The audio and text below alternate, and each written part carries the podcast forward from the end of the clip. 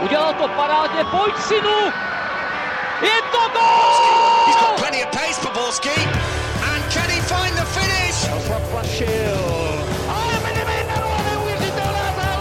Teď to chtělo přijedat Karlovi do běhu. Teď to chtělo o chviličku dřív. Heinz.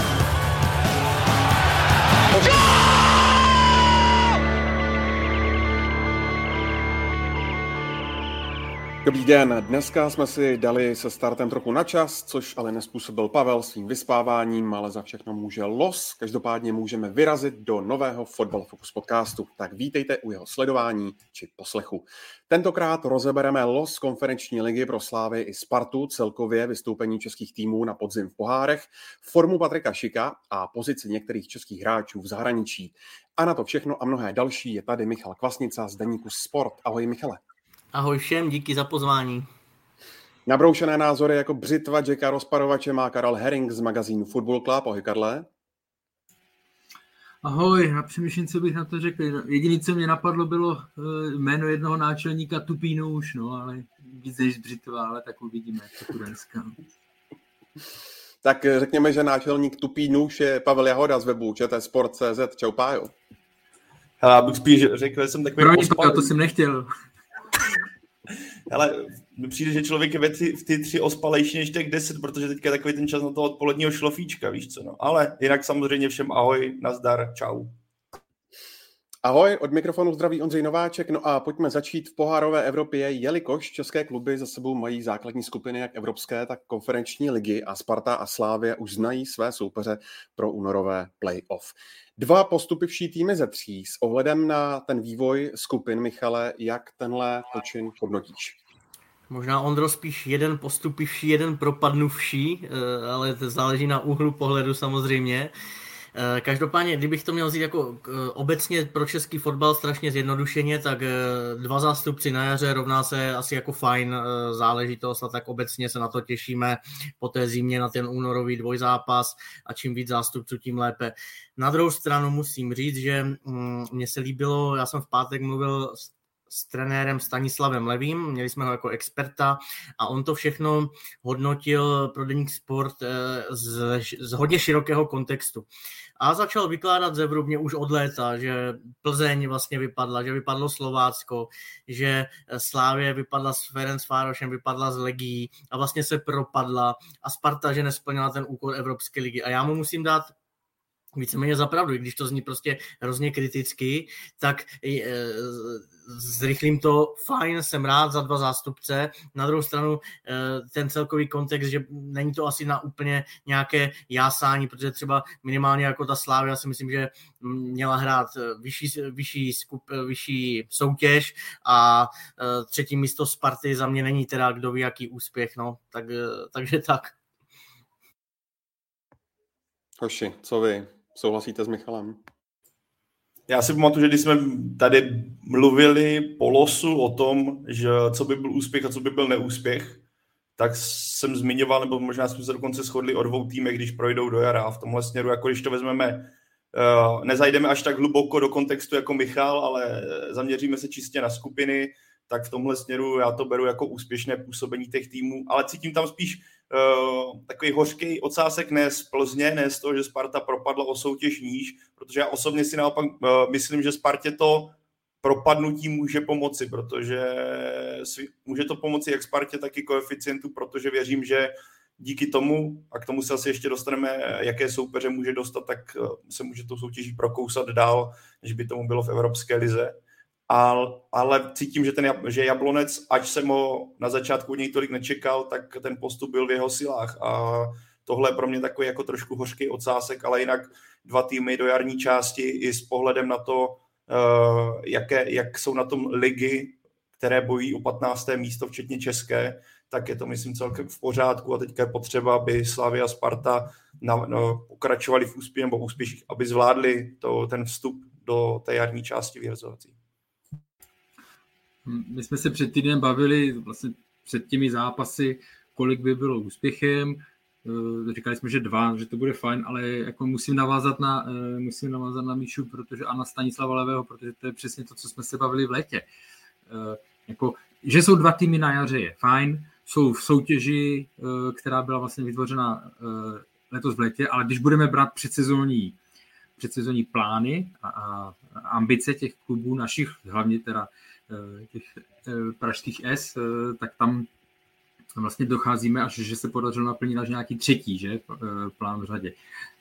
U Sparty jsem ligu mistrů nebral jako reálnou, vzhledem k tomu, že šla do nemistrovské části, ale prostě Slávia se splnila až svůj, nebo propadla se až do konferenční ligy, z ní postoupila do jara, fajn, ale je to až vlastně ten třetí splněný úkol. Eh, Sparta nepostoupila do ligy mistrů, nezůstala v Evropské lize, eh, přesunula se, eh, přesunula se do toho, takže je to taky až ten třetí.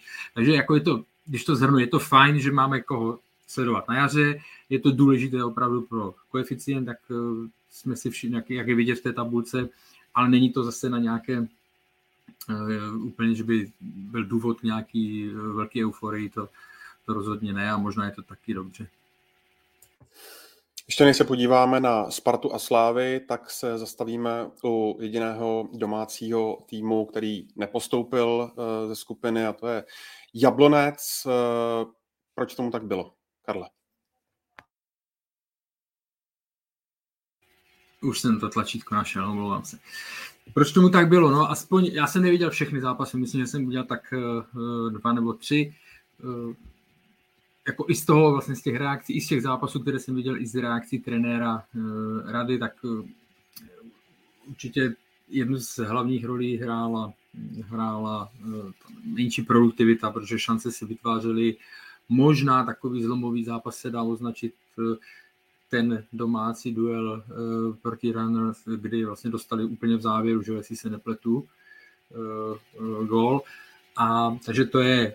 Ale na druhou stranu, já když se podívám, jako Jablonec měl velkou šanci, protože ta skupina byla z jeho pohledu a z jeho, uh, řekněme, z pohledu jabloneckých kvalit a očekávání byla určitě hratelná. No. To, že se nepostoupilo, je to, je to škoda, ale zároveň zase musím říct, že oni uhráli třeba do koeficientu, jako do českého 7 eh, bodů, což z pohledu týmu, které, když nebudu brát tu hlavní trojku, eh, jako klasickou pohárovou českou trojku v minulosti, tak eh, je to nadstandardní počin, řekněme, když to budeme přirovnávat. I Liberec uměl odehrát dobře poháry, ale pak, když už bych vzal ostatní ty kluby, tak ten, ten jejich přínos byl mnohdy mnohem menší nebo de facto minimální. Jo, takže z tohoto pohledu Jablonec si své v rámci třeba poháru a to, že se vůbec do té základní skupiny dostal, tak si odehrál eh, určitě svoje a splnil, eh, splnil to, co s tím, nebo jo, s čím do sezóny šel, jako myslím tím pohárové. Pro mě Jablonec trochu dojel na to, že to byla pro většinu hráčů první zkušenost s nějakým evropským pohárem. A ty jste, Karle, zmínil nějaké góly uh, anebo zlomové zápasy. Já si myslím, že právě to, že pro Jablonec to byla po dlouhé době účast v základní skupině, když tak mě opravte, protože moje vždycky zapomínám strašně rychle, což jste si určitě už všimli, ale tím, že pro kluky to byla novinka, a tak ty kritické momenty, které byly, ať už jsou to vyložené šance nebo zbytečné góly, tak si myslím, že to je jedna z věcí, která právě Jablonec stála ten postup, že pro ně to bylo něco nového. Plus uh, ta neforma nebo respektive to psychické rozpoložení, který na severu Čechy padlo výkony v lize, kdy se to vytvořila z toho jakási koule, která se pak valila, kdy se vám na solidní výkon v Evropské lize naval, nebo v Evropské konferenční lize navalí liga, kde jste úplně u dna a řekl bych, že tohle jde i za Petrem Radou, který nedoká... Přijde mi, že nezvládl právě tenhle mix dvou soutěží a Jablonec eh, kvůli tomu je právě tam, kde je tedy ve skupině, která je která v současnosti by bojovala o udržení na místo toho, aby Jablonec byl někde v čele, kde se to očekávalo. No, ta rotace je velké téma u Jablonce, nebo byla na podzim, že? Protože trenér Rada je znám tím, že jako málo kdy do toho sahá, buď jako maximálně tak na jednom postu a to, když si potřebuje Tomáš Hybšman orazit, tak změní ten střed zálohy nebo v útoku, byť teď vlastně Čvančara už přeskočil do ležela, ale musím navázat na Pavla úplně stejně, no, taky jsem cítil, že občas jako by to chtělo trošku, mm, trošku jako okysličit tu sestavu, ať už v lize, nebo ať už v tom poháru. Jo? Přitom nemyslím si, že by ten kádr byl vyloženě jako nějaký úzký, už jenom i na těch křídlech, to, jako když si projedem ta jména, Pilař, Pleštil, Malínský, uh, Smejkal, jo, tak to, to, to jsou hráči, kteří prostě jinde by je brali v lize všema deseti. Jo, v útoku taky je kvalita, byť dole Žalovi to moc nepadalo, jak jsme se bavili, ale čekal bych větší rotaci. Někteří už mi pak přišli za, zatavení, myslím, že o tom mluvil i Kuba Podaný, bývalý hráč Jablonce, že trenér Petrada fakt na tohle moc není a teď se to možná projevilo, i když nevíme, nejsme na trénincích, jak ti kluci vypadají, ale mně to tak přišlo občas. Jenom doplnění k tomu, vlastně vždycky, když jsem byl po pohárový zápas ligový nejbližší v neděli, tak když jsem viděl, nebo jsem zápasy Runners, nebo jsem sledoval ty sestavy, tak trenér opravdu ten jejich poctivě minimálně čtyři změny, minimálně čtyři změny. Někdy jsem byl fakt až překvapený, že třeba ten Vito uh, že, že, nebo prostě, on, měl, on má teda velmi dobrý na výběr ty útočníky, jo, Kamara, Ode a tak dále, tam ten výběr Ego, tam ten výběr byl, ale křídla určitě prostřídal vždycky, aby tam prostě chybě, nechyběla nějaká, nějaká dynamika, takže fakt řekl bych, že tak čtyři změny v průměru dělával. Tak a do tohle kontextu, do kontextu co bylo eh, zmíněno, je potřeba zmi, uh, říct to, že Petr Rada sám říkal po některé z proher a teďka nebo ne, nepovedených ligových výsledků, sám říkal, že z, toho, že z kluků cítí, cítí jako to, že na tom nejsou fin, f, fyzicky dobře. A přesto jsme viděli, že ta rotace nepřišla. Za mě prostě, jako když to vezmu jako celek, tak na jednu stranu je Jablonec potřeba pochválit, protože udělal to, co zmínil Karel, kolik bodů pro mě překvapivý, ale zároveň je potřeba při, přiznat fakt, že ta skupina nebyla nikterak extrémně obtížná, že Jablonec mohl dopadnout daleko hůř při tom losu. A já si myslím, že prostě Petr Rada eh, to jde za ním a je teďka na Jablonci, jak se k tomuhle postaví, protože mně přijde osobně, když jsem viděl nebo sleduju Jablonec teď a vidím ty jeho výkony, vy teďka Teplice, že už tam přichází takový ten moment eh, té únavy materiálu, že bych řekl, že i ta kabina, vys to nerotování a ti kluci, co ti prosedí půlku sezóny na lavičce, ač vidí, že zbytek sestavy třeba na tom není dobře, je unavený a ty stejně nedostaneš ten adekvátní prostor, nebo který si myslíš, tak mně přijde i tím reakcí, jakou udělal Tomáš Čvančara, naprosto stupidní červená karta, která ho bude stát. Typil bych si minimálně tři, tři zápasy, což uh, i s výhledem na to, že je dost možný, že v zimě přestoupí a bude hrát někde uh, možná ve Spartě, možná ve Slávi. Myslím, že teďka celkem jako si drbe hlavu, co to udělal za stupidní věc, ale když tohle vidím, tyhle kroky a to jednání jednotlivců, tak mi skutečně přijde, že tady tohle spojení Petr Radaj, Jablonec, kabina, takhle na venek, já tam nejsem samozřejmě, jak zmiňoval Michal, nejsme na tréninku, nejsme v kabině, ale takhle na venek to na mě působí, že skutečně ta vazba, která tam třeba byla, tak už narazila na určitý limit a přijde mi, že přichází moment, ať Petra tam udělal obrovskou práci, vys postup do skupiny, vys 6 bodů ve skupině, vys ty eh, dobré výsledky, které Jablonec mýval v předchozích sezónách, tak mi přijde, že teďka už se to dostalo na určitou hranu a kdyby přišel čerstvý, čerstvý vánek, tak by to, myslím, že by část kabiny určitě byla ráda. Pojďme využít eh, dotaz z Twitteru od Vladimíra Luptáka, který se ptá, zda je v českých podmínkách pro menší týmy možné hrát dobře ligu i poháry a uvádí právě problémy v domácí soutěži, ať už u Jablonce, Olmouce a nebo Zlína, Karle. Jako ono je to, je to složité z toho pohledu, že když jste tým, tak jako se to stalo z Línu, jo, který vlastně vyhrál, eh, že přes pohár se tam dostal a měl zajištěnou automatickou účast, tak vy jako vedení klubu vy vlastně musíte zvažovat dvě varianty. Protože vy samozřejmě víte, že potřebujete posílit, rozšířit kádr, abyste to zvládli, eh, ten podzim, abyste se nedostali do fakt jako do nějaké potom personální nouze. Zároveň vy víte, že nesmíte, že to děláte na ten nejbližší půl rok. Jo? Že vy víte, že pak už na další, eh, že asi nepostoupíte do jara a další sezony to pohárově asi nebude vypadat, to znamená, že to děláte eh, takže musíte si fakt dávat bacha, kolik eh, peněz utratíte, abyste si neudělali na ty dané podmínky nezvykle široký kádr, se kterým pak bude, který bude drahý a který pak se budete mít problém zbavovat. Jo. Takže to je otázka vždycky, jestli vy máte jako to rozšířit hnedka, nebo to je s tím svými, jako zažili jsme, zažili jsme v Liberci, se to i celkem dařilo, jeden, e, jeden čas, ale taky tam byly výkyvy. Jako s těmi výkyvy si prošli všichni na začátku, na začátku, než si na to zvykli. Zažili jsme to, když jsem ještě jezdíval s Viktorovkou Plzeň, tak prostě opravdu, když přišel listopad, kon, už to začalo tak jako konec října, ale spíš ten listopad, když se e, nakumulovala ta, e, ta únava a, a ze všeho a prostě a už se ta hlava třeba dokáže nastavit na velký zápas v poháru, ale už méně na, e, já jsem to říkal klasicky, hrajete ve čtvrtek večer někde, vrátíte se a v neděli hrajete třeba, já nevím, e, v koncem listopadu v, pr, v promrzlé příbrami, e, příbrami nebo, jedete, nebo jedete do Karviné, ještě dlouhá cesta k tomu, jo, málo hodin mezi těmi zápasy, to jsou fakt tak těžké a tam to pak naskakují ty ztráty jako rychle, jo, takže na druhou stranu ale v Evropě to je normální záležitost. No dobře, ale taky se podívej, je to normální a podívej se třeba na West Ham, na poslední týdny West Hamu. No?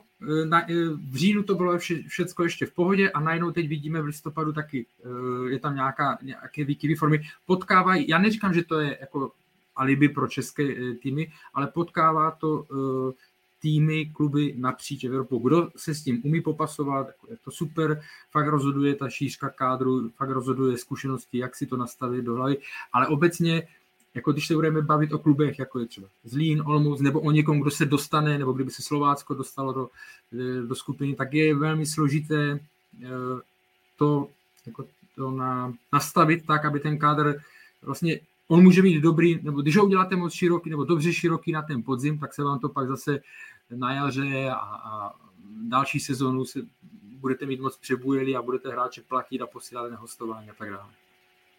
Já si můžu tu optiku trošku otočit, tak myslím, že Jablonec jakoby uh, by rozhodně neměnil, protože uh, ta, ta finanční injekce od UEFA, tak ta jako Jablonec zajistila a zajistí a kdo ví, jak by bez ní Eh, přežili vůbec zimu. Já mám zprávy... To by byl, se... game over by byl. No. Tak jsi to řekl přesně, jo, takže eh, sice je teď 13. příčka extrém eh, v Lize Jablonec, ale poměr jako výhody, plusy, tak rozhodně jako převažou díky té konferenční lize a já mám zprávy o tom, jak na konci srpna po prvním zápase Jablonec porazil Žilinu 5-1 a jelo se na odvetu, tak de facto chce se říct jasná věc a i tak tam byla obrovská nervozita ze strany majitele, pana Pelty, jo, a pak jaká byla úleva po tom výsledku 3-0, tak jako, že prý za x let nic podobného v klubu nebylo, taky pak, jak říká Karel, o tři dny později 0-4 Volomouci a zase už to jako najelo, ale Možná teď, kdyby zvládli ten poslední zápas a postoupila se do jara další finanční někce, tak zase mohli nakoupit něco v zimě, ale um, Jablonec je jako hra, žije, žije na hraně strašně za mě, jako mají to našponovaný ten rozpočet, eh, protože pan Pelta je velký hráč, nechce hrát střed tabulky, ale občas prostě hold, jako pak eh, přijde tady ta krize a může být zlé. No. Tak eh, kdybyste to účinkování Jablonce v pohárech a těch zmíněných šest bodů, které vyválčil v té skupině s Kluží, Renners a Alkmárem měli hodnotit nějakou známkou jako ve škole, tak jaká by to byla, Pavle? Já mám být první učitel, jo? Ale já budu, katovna. já budu, katovna. Já budu hodný učitel. Tím, jako jak jsem, co jsem čekal na začátku, a když budu brát v potaz jenom výkon nebo výsledek uh, působení v pohárech, tak je to za mě taková jako dva, dva mínus. S ohledem hmm. na to, jak byl Jablon, co, co se od Jablonce čekalo, jak má silný kádr, jaký má zkušenosti v pohárech. Je to jako škoda, kdyby postoupil, tak tam bude jednička s hvězdou, ale takhle pro mě dva, dva minus. Stejně dva minus. Stejně i s těmi argumenty, protože musíme brát v úvahu to očekávání, nebo jaké bylo. Jo, nemůžeme to srovnávat eh, se Spartou a, a, a se Sláví, takže jako určitě to není to. Ale poprvé dostali se přes kvalifikaci do, do skupiny, že jo? předtím to bylo napřímo, takže to je, jako to je úspěch, takže tak, jak říkají kluci. Tak eh, pojďme na Spartu. Ta, jak už jsme říkali, zvládla ten poslední duel z Brandby a na jaře jde eh, do eh, konferenční ligy ze třetího místa v Evropské lize. Ty si, Michale, říkal, že se na to dá dívat z dvou úhlů pohledu. Každopádně Pavel Vrba po tom utkání ten postup do konferenční ligy zhodnotil tak, že si ho cení v té své kariéře velmi, tak je to, je to dobré, že Sparta postoupila a že ten nějaký cíl udržení té pohárové Evropy splnila. A tak to určitě je, to už jsme říkali na začátku, to každopádně, jako kaž... a jak říkal i Pavel, ve finále to může být pro Spartu jako výhodnější, co se týče koeficientu a všeho. A jako já možná, kdybych byl trenér Sparty, tak mluvím stejně jako Pavel Vrba, jo? No, on to zase vidí trošku jinak, samozřejmě není to jednoduché. Já jsem akorát na začátku eh, řekl, že si myslím, že by že měli na to skončit druzí. Nelíbilo se mi, jak se prezentovali venku, proto jsem byl na začátku kritický, protože byl diametrální rozdíl mezi tím, co předváděli na letné a mezi tím, co předváděli, když vyjeli ven. To si myslím, že by měli ještě jako trošku zlepšit ale jinak jako samozřejmě, že jo, zajímal by mě pohled Tomáše Rosického, jako fakt upřímný, osobní, co na to říká, ale i pro ty, i pro ty mladší hráče, teda Jo, jako plusy tam jsou, jak říkal Pavel, teď už jako, teď už, uh, už jsme to skritizovali, teď už jako vyhlížejme ta pozitiva.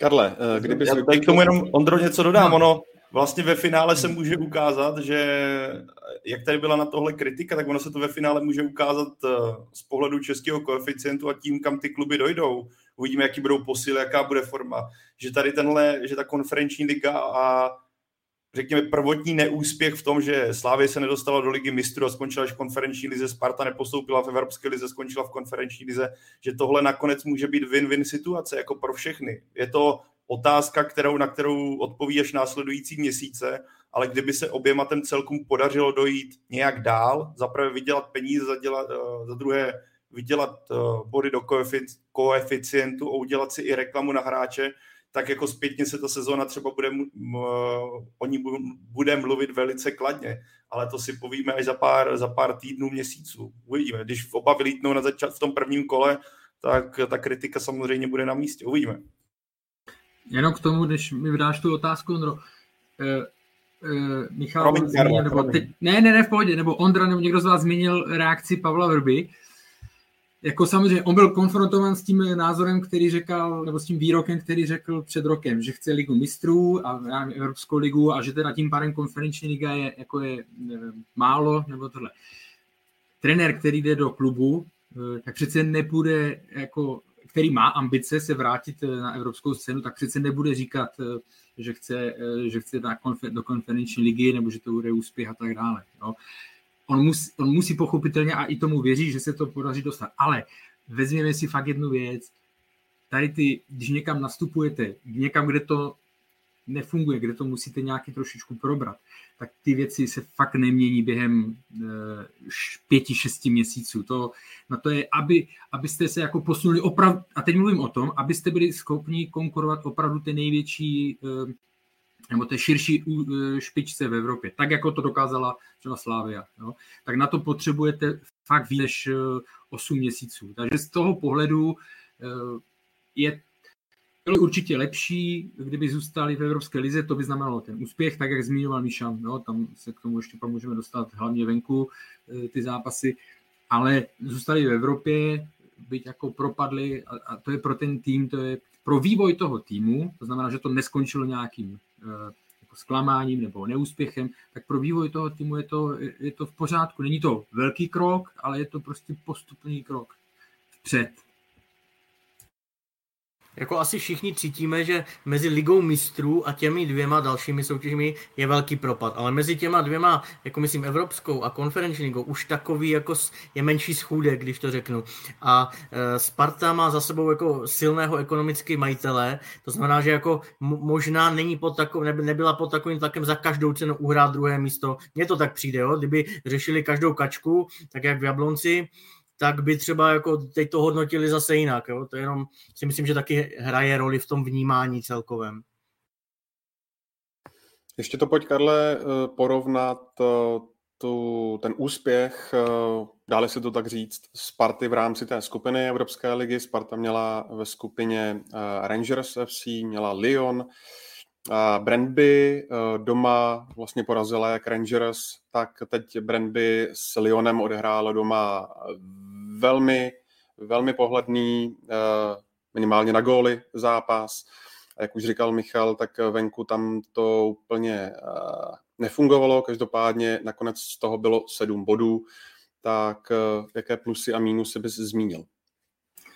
Já, já bych navázal na to, čím jsem končil, když jsem říkal, že neudělala nějaký, nějaký výrazný krok, ale že se někam posunula a to bych doložil na to, že vlastně, když se podíváme na ty výsledky, tak ona zvládla to, na co bychom si říkali, že by kvalitativně měla mít, s výjimkou jednoho zápasu, a to mám zápas venku eh, na, eh, na Rangers. Jo? Protože ona v souboji s eh, Brandby, což já beru, mě se někdo ptal samozřejmě, jak, protože Brandby mě v Praze zklamalo a ptali se mě pár lidí na Twitteru, jestli je to normální takhle, nebo to beru dánskou a českou ligu, i v, i v tabulce koeficientu to takhle vidíme, že je to na velmi podobné úrovni, takže českou špičku beru na stejné úrovni plus minus jako dánskou. Jo. Takže Brandby zahrála pod svým možnosti nebo i k tomu i Sparta částečně nutila, ale prostě Sparta uhrála z dvoj zápasů s Brandby se stejně silným týmem plus minus čtyři body, což je fajn. Z Ren- od Lyonu, jasně, bod doma by byl tohle, ale Lyon je jiná, jiná, jiná úroveň, to jako, tam jsem nic moc, eh, každý bod by byl jako úspěchem, ale u Rangers jsem čekal, že třeba by ten, hlavně ten venkovní zápas, že by mohli zvládnout líp, i když ten na druhou stranu se taky dá brát jako do kategorie těžkých, protože přijedete na plný na plný stadion, na motivovaný soupeř eh, a tak dále. Takže chci říct, že to, co měla zvládnout, to zvládla.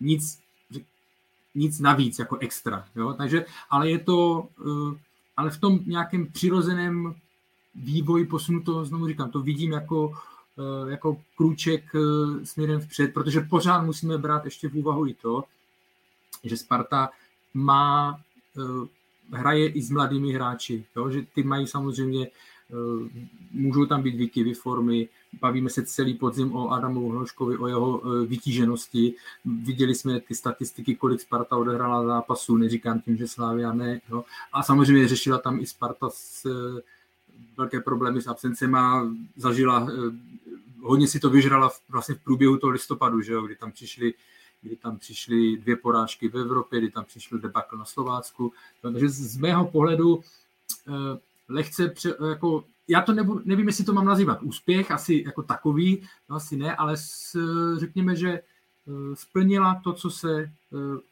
očekávalo. Co by se mělo od ní očekávat v této fázi, tak.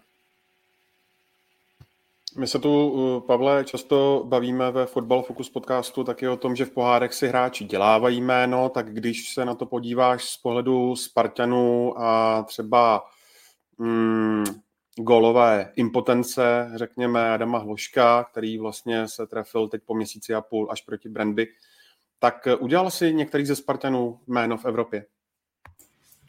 úplně jako čistě jméno, který by mě teďka naběhlo na patro, ne, jako nepřichází. Zároveň ty jste zmínil impotenci Adama Hloška, může, mohli bychom se říct, uh, Lukáš Haraslín proti Lyonu dal dva góly, že jo, takže by se nabízelo, že skauti spozorní, ale víme, jak se změ, doba změnila, že pro skauty nebo pro ty velké týmy to není o jednom zápase, není to ani o třech zápasech, je to třeba o dlouhodobém sledování, ať už toho hráče osobně, taky pracování s analytickými datami eh, nebo daty a tohle všechno zasazuješ do toho daného kontextu a navíc vázaný na taktiku sílu toho soupeře. Takže eh, tím, že Adam Hložek se více neprosadil, nemyslím si, že by mu výrazně kvůli tomu klesla jako cena. Rozhodně Česku si vyslechl adekvátní, myslím, kritiku a v některých zápasech naprosto adekvátní. Zároveň si nemyslím, že větší týmy si řekli, hele, tak to určitě ne. Zároveň si nemyslím, že ani Lukáš Haraslín po dvou gólech proti Lyonu, že by najednou kluby ho objevili a hnedka by si ho Lyon dal třeba na nějaký top list. To rozhodně ne, protože ty týmy ho mají nasledovaného.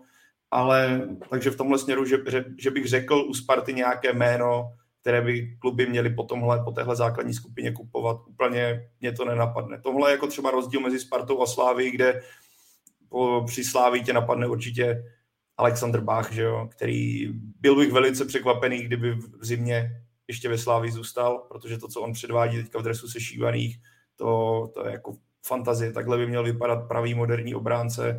Mohli bychom se, k tomu se ještě asi ale dostaneme, abych nepředbíhal, ale rozhodně, že by mě napadlo takhle za, za výkony Sparty jméno, které bude díky tomu v zimě pryč, to ne. Je to spíš, jako, spíš bych tomhle cenil to, že Spartani i ty mladší, mladší hráči získali nějaké další zkušenosti z evropských pohárů, po kterých tolik voláme a k, které se můžou stát klíčovými v nějakých dalších bojích, ať už v Lize, nebo případně v té jarní části konferenční ligy.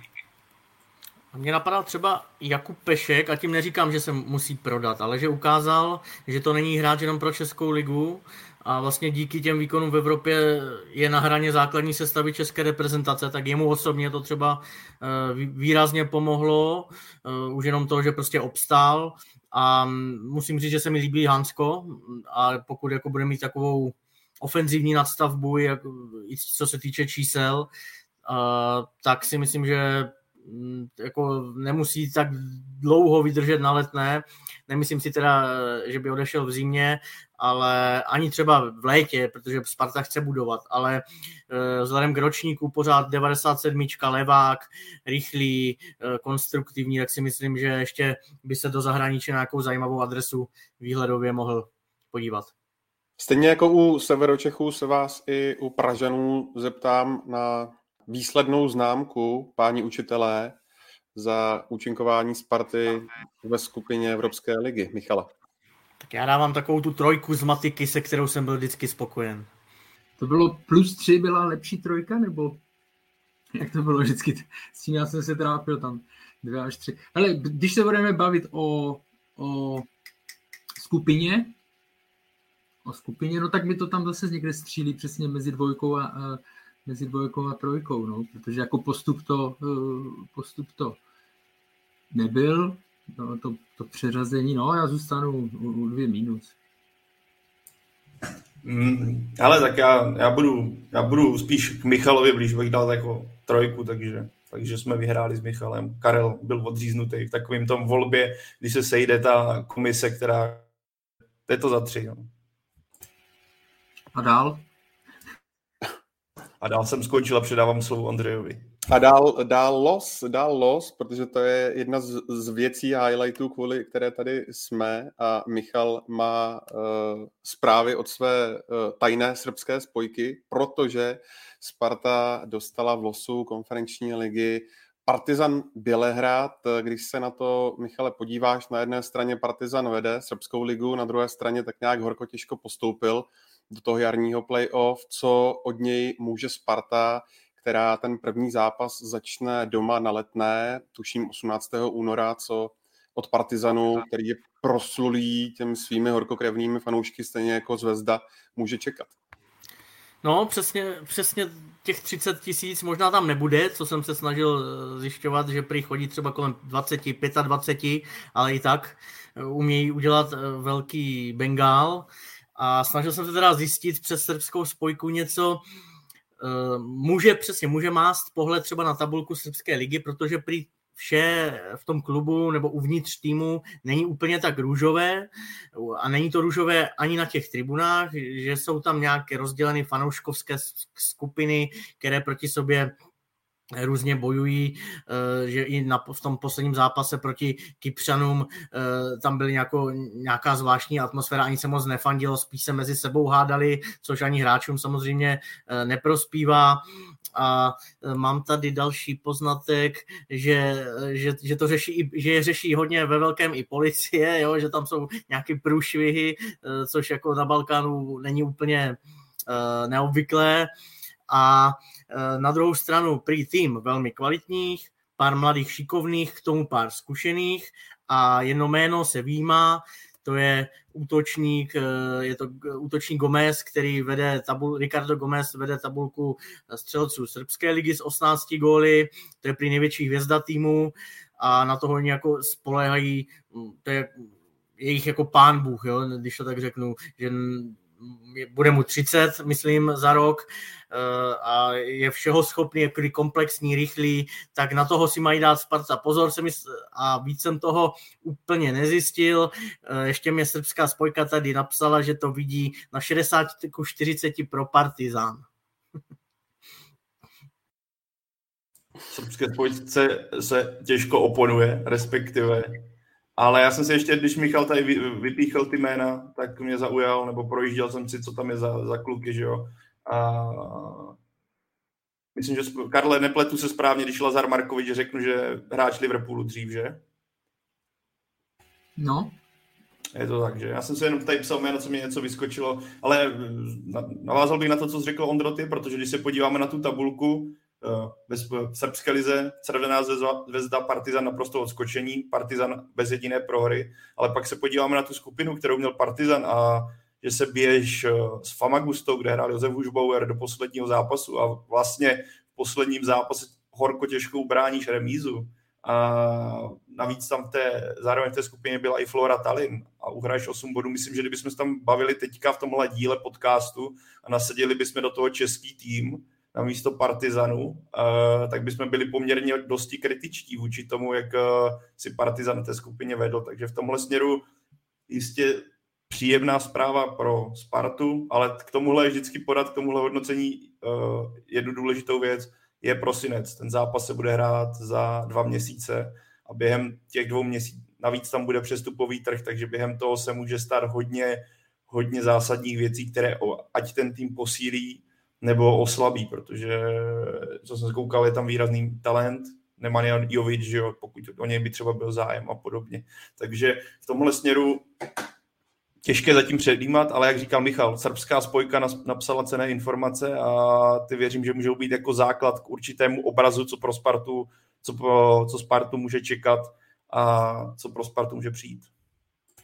Pavla, jakou by si dal známku Partizanu? Partizanu, jako... Si, si jezdil za tu skupinu. Za tu, hele, abych jim měl dát minus. Smrdělo by to čtyřkou. Musel bych vidět víc těch přísný. zápasů, víc těch stři... Byl bych přísnej, Karle. Krutý, krutý ale fair. Prosím? Krutý, ale fair. Krutý, ale fair, nepropadli by. Nepropadli by, protože prošli. Ne, takový, hele, tři minus bych jim dal, nebo určitě bych jim nedal ani trojku, protože uh, na to, jak ten tým, jaký má jméno a jaký má kádr, tak v, jako v, ko, kontrastu proti tomu, co měli v té skupině, tak měli dopadnout mnohem lépe a ne se třeba do posledního duelu. Byl by přísný, Karle. Jestli jim chceš dát dvojku, tak mě sklameš. To budeš... To, to zase já tu tabulku, to ti, to já ti, tu tabulku nemám tak nakoukanou jako ty, víš, takže... Pokud bys dal dvojku, tak ti nějaký srbský kamarád dal čokoládu a proto seš mírnej. A seš uplatný uh, učitel. Jestli dáš dvojku... Ondro, Ondro, sklidni si ho, Ondro, sklidni si ho. Jsem chtěl říct, že jestli dáš dvojku, tak dostaneš Sputnik gratis, protože... No nic, eh, jedna věc je ještě potřeba zmínit, protože eh, Srbsko a Sparta, tak eh, v téhle souvislosti se musí vzpomenout si tři a půl roku stará totální blamáž Sparty, kterou předvedla v Subotici Stálo to tehdy, pokud se nepletu, místo Pavla Hapala, který se v Spartě uh, ohřál sotva pár měsíců. V tom druhém utkání už Spartu vedl Zdeněk Šťastný, ale mm, postupu to nevedlo. Je to podle vás uh, takové varování, uh, že by to Sparta opravdu neměla podcenit? Michale. Sparta je podle mě mistr světa v tom, jako udělat si to strašně jako těžší. Oni jsou schopni doma vyhrát 2-0 a, a budeme si myslet všichni, že 50% eh, postupu je hotovo a pak tam jsou schopni jako vyhořet 0-4, takže eh, těžko. Samozřejmě ta zkušenost, tam už zase se ten kádr hodně proměnil. Je to takový, to je spíš jako pro nás eh, něco zmínit, eh, pro novináře, pro statistiky, plus se opřít jako o historii možná Guelra Kangi, který hraje za vlastně konkurenční zvezdu, ale jako kdo to pamatuje v tom klubu, tak jako moc jich už není. Spíš bych to jako viděl to, co jsem říkal na začátku, aby jako ani po tom prvním zápase si myslím, že nebude hotovo, jako každopádně. A napadají mě ještě eh, dvě takové jako zajímavosti u toho Partizánu. První je, že loni jsem dělal v létě eh, rozhovor s Nemaniou Kuzmanovičem, který byl právě spojován, byly tam nějaké spekulace srbských médií, že by hráč baníku, útočník baníku mohl eh, do Partizánu, nakonec to neklaplo, ono moc ve finále, co jsem se snažil zjistit, nebylo to úplně konkrétní, byly tam i jiné kluby, ale když už jsem s ním ten rozhovor tehdy dělal, tak on mě jako samozřejmě říkal, že to nemůže říct úplně nahlas, protože byl pod smlouvou s baníkem stále je, navíc je velkým fanouškem zvezd brzdy, ale říkal, že Partizan obrovský klub, jako jo, to je obrovská tradice, skvělá, skvělá mládež, mládež co bývalo dřív, že prodávalo třeba z Balkánu hlavně Dynamo Zářeb, tak eh, to už dávno není, jo? že teď už i ty velké kluby jdou rovnou po Partizánu a vytahují si hráče přímo ze Srbska, není tam žádný jako mezistupeň, takže jako myslím, že se střetnou dvě velmi takové jako tradiční značky ve svých zemích a ta druhá zajímavost, a to je taky spíš jenom tak pro nás, že třeba podle transfermarketu má Sparta o půl miliardy korun hodnotnější káder než Partizan. Je to spíš jako taková zajímavost, nemusí to nic znamenat, ale mm, jo, přišlo mi to zajímavé, čekal jsem to právě spíš naopak, protože i ti mladí e, Srbové mývají jako vysoké cenovky, ale Adam Hložek a spol, tak ti jsou samozřejmě taky cenění. Tak eh, Nikolas už tu v komentářích typuje, že Sparta postoupí, jak to vidíte vy, Karla?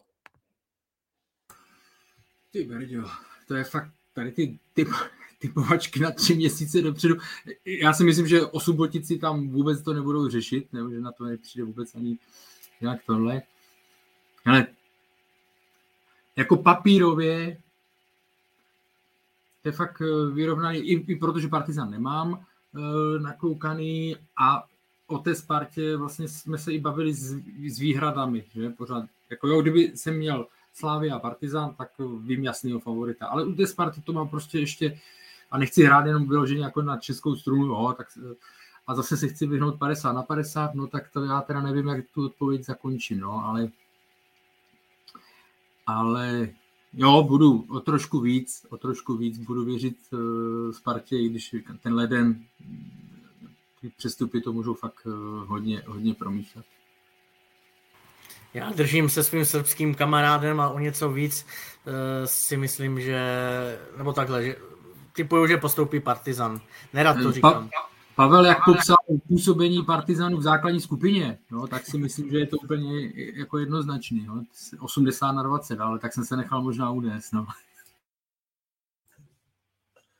Jako, kdyby, kdyby jsme dali Spartě jedničku, tak se tak můžeme bavit, ale jako tím, že jsme dali Spartě trojku a Partizanu jsem dal tři minus a čtyři, tak jako eh, bohužel střetávají se, bohužel Sparta není tak silná, jak bychom si asi přáli.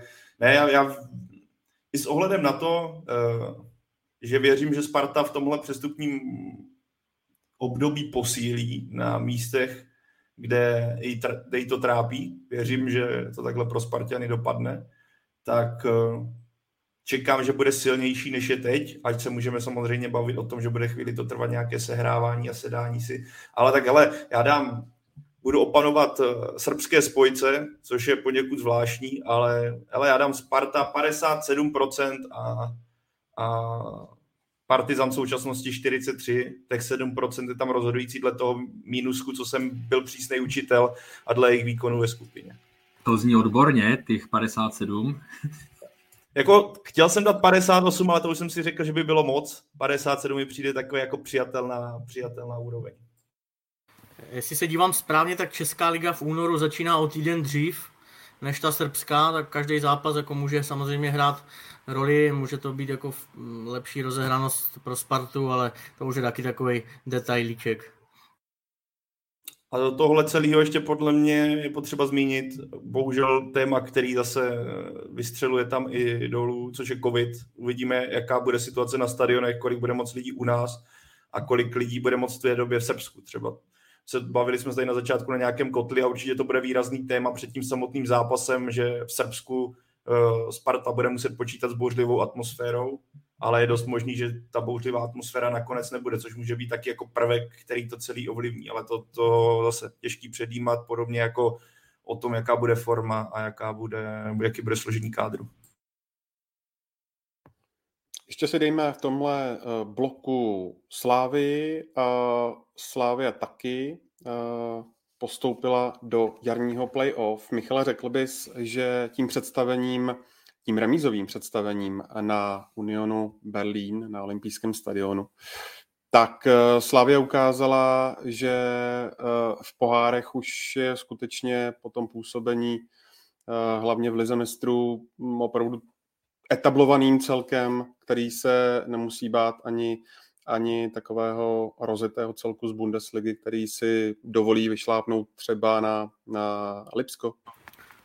Spíš to jen potvrdila, než jako ukázala a potvrdila to, že za poslední dva měsíce zhruba jako zase najela na tu svoji notu, tak jak ji každý známe. Takže e, za to buďme rádi. E, mně se ten výkon, je to paradox, že vlastně po remíze ji takhle chválíme, ale opravdu, e, když člověk pak zase rozebere si ty, i ty strategické, taktické tahy, trenéra, rozestavení, pracovitost obou útočníků, masopusta na stoperu a tak musí ocenit prostě, jak to zvládli v kontextu toho, co říkal ty, Ondro, je to Bundesligový tým z první šestky eh, momentálně, takže eh, tam, tam nelze nic, nic jiného, než jako, že, že to potvrdili, musíme je pochválit a kdyby měli takovou formu, tuhle, tu, tu standardní už na začátku sezóny, tak si myslím, že mohli i s Feyenoordem bojovat o to první místo a mohl být jako klid dávno, mohli mít ten postup zajištěný dřív. Tak jako pro mě to, jak Slávě zareagovalo na to, s jakou se potýkala Marotkou výraznou část sezóny a s jakou se potýká doteď a jak nakonec ty klíčové boje zvládla, jak ta forma šla, nebo i ta pohoda celkově šla nahoru, tak je pro mě za velkou pochvalu. Sice to nebude asi při hodnocení na jedničku, protože první místo ve skupině to nebylo, ale to, jak se v Slávě skutečně prezentovala v Berlíně v zápase, kdy vám de fakt o hodně a můžete skončit tak, že budete mimo poháry, tak eh, ukázali, ten tým je etablovaný, etablovaný v Evropě a na těch hráčích bylo znát, že si s takovými, s takovými zápasy už potýkali, že takovéhle soupeře nebo takovéhle výzvy už zažili, ale na tom hřišti to šlo hnedka znát. Takže za mě jako skvělá práce. Dobře zvládnutý. U obou vlastně, jestli můžeme něco kritizovat, tak jako na druhou stranu, že oba ty, zá, jak Sparta, tak i Slávě zvládla, zvládly zápasy, kdy jim šlo v podstatě o který byly naprosto klíčový, respektive když šlo o ten postup, kde měli nějaký cíl a oba zvládli, takže v tomhle směru jako je to za pochval pro mě.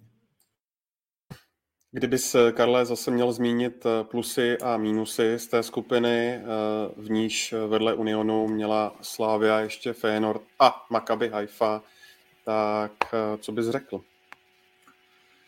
No, jednak když si vyjmenoval ty týmy, tak vlastně je dobré znovu připomenout, že měla fakt eh, na konferenční ligu velmi těžkou skupinu, takže to je další plus eh, pro Slávy. Když se zmiňoval u Sparty jako špatný listopad, tak eh, Slávy asi tím nejnižším, vlastně tím to fakt jako tím útlumem prošla v říjnu, že jo, tam vlastně, když bych to sečetl i s tou prohrou na Feyenoordu, která byla kon, úplně poslední zářijový den, tak ona prohrála i Jo, na Makaby, derby tam nezvládla, eh, měla rozbitý, měla rozbitý kádr, ale pak, pak, se s tím, pak se s tím popasovala výborně a těch faktorů je tam samozřejmě víc. Jedna, jeden z nich je teda to, co se ví, já to jenom zhrnu. Do té, vlastně tady v tom říjnu, ještě když se bavíme, tak eh, opravdu tam se řešila stoperská dvojice, hledali se, lepila se, ona se nehledala, ona se lepila, jo, protože tam byla obrovská absence, že jo, odešel David Zima, Ondřej Kůdela zraněný, Eh, Ladislav Takáč se tak eh, zranil, takže vlastně v těch zápasech, které jsem zmiňoval, nastupoval Tomáš Holeš s, s Ousem, no, tak pak teprve tam nastoupila Kačaraba, vlastně kterého, kterého Ousou zranil že jo, v tom zápase jednom, tak pak se ale dostala ta dvojice a postupem času se, se hrávala. Uzdravili se ti hráči, trošičku i nabrali fyzickou kondici, víc Tomáš Holeš, dostali se do pohody a taky přestal chybovat Golman, ať, je, ať to zní jak, jak možná přísně nebo tohle, tak víme, že část eh, na těch výsledcích eh, nepovedených v tom letním pohárovém období, tak eh, prostě to byly nevydařené zákroky Ondřeje Koláře, takže Aleš Mandous vlastně po tom prvním takovém období, kdy měl ještě takovou smůlu, že mu občas ta nula utekla, tak teď je to,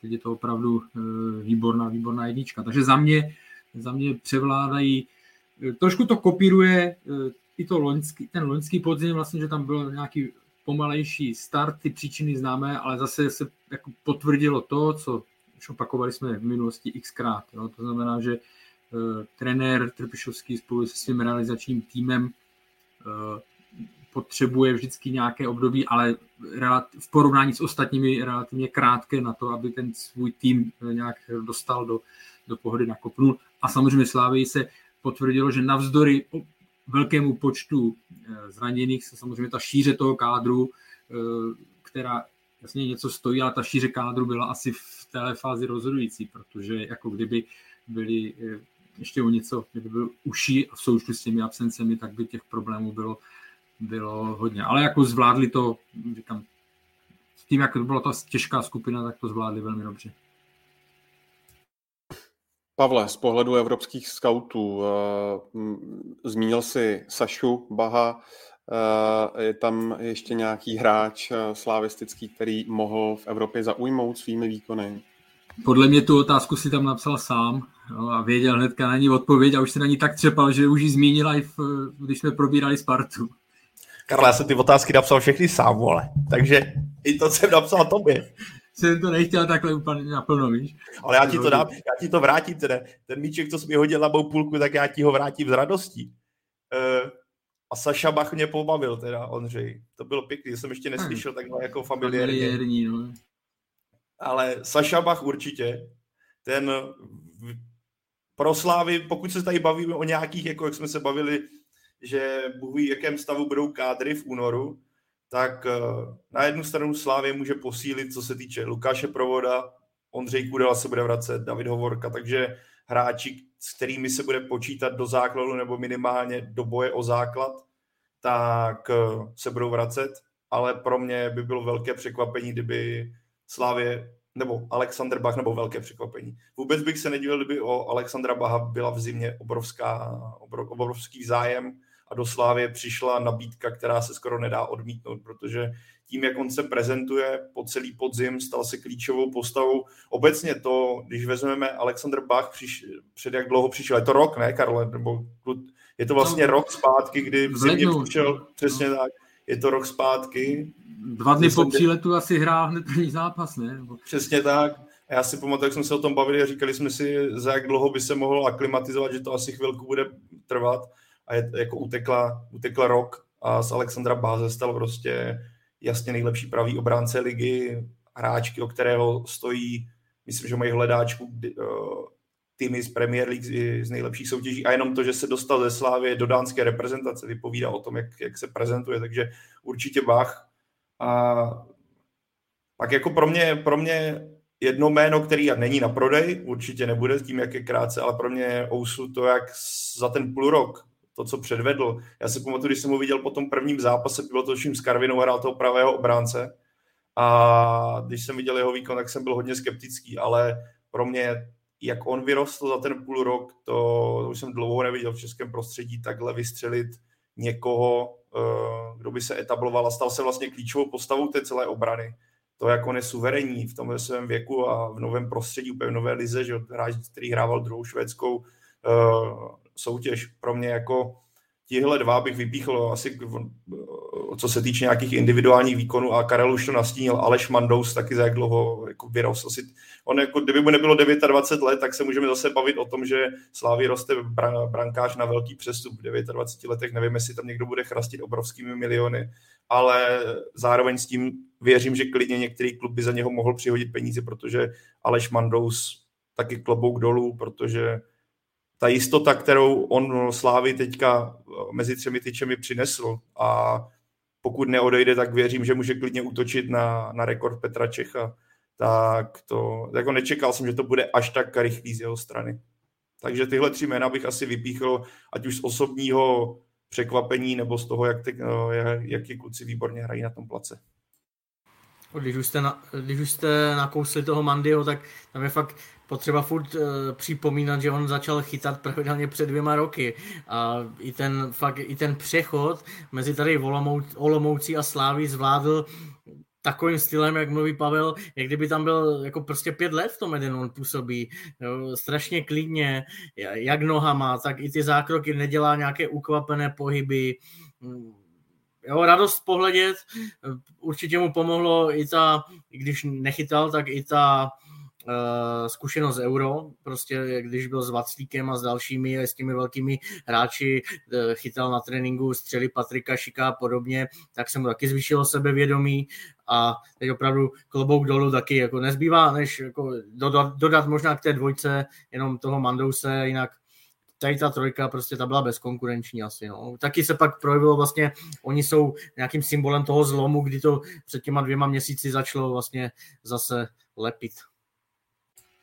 No a jenom ještě plus k tomu uh, Aleši Mandousovi je, že pro něj to navíc nebylo jednoduché i v tom, že nahrazoval hráče, který je jako symbolem, jeden ze symbolů eh, prostě úspěšné, té úspěšné éry Slávy, velkým oblíbencem, a tím nemyslím jako protekční, ale prostě velký oblíbence eh, trenéra Trpišovského, jo, který byl oblíbencem mezi fanoušky. Samozřejmě to léto mu nevyšlo Ondřeji Kolářovi, ale jako když jste takhle golman, jako dvojka přicházíte do klubu a nahrazujete tu jedničku, tak to určitě není jednoduché. Přirovnal bych to možná v menším třeba, co zažil Petr Čech, když přišel do Chelsea, on tam vlastně byl Karol Kudicini, byla jasná jednička, oblíbenec mezi fanoušky a tak dále a on ho, on ho vytlačil. Jo? A takže na začátku to nebylo jako, že by ho vítali Petra Čecha s otevřenou náručí, museli si na něj ti fanoušci zvyknout, protože vytlačili jejich oblíbence, ale nebylo to, nebylo to pro ně jednoduché. Jo?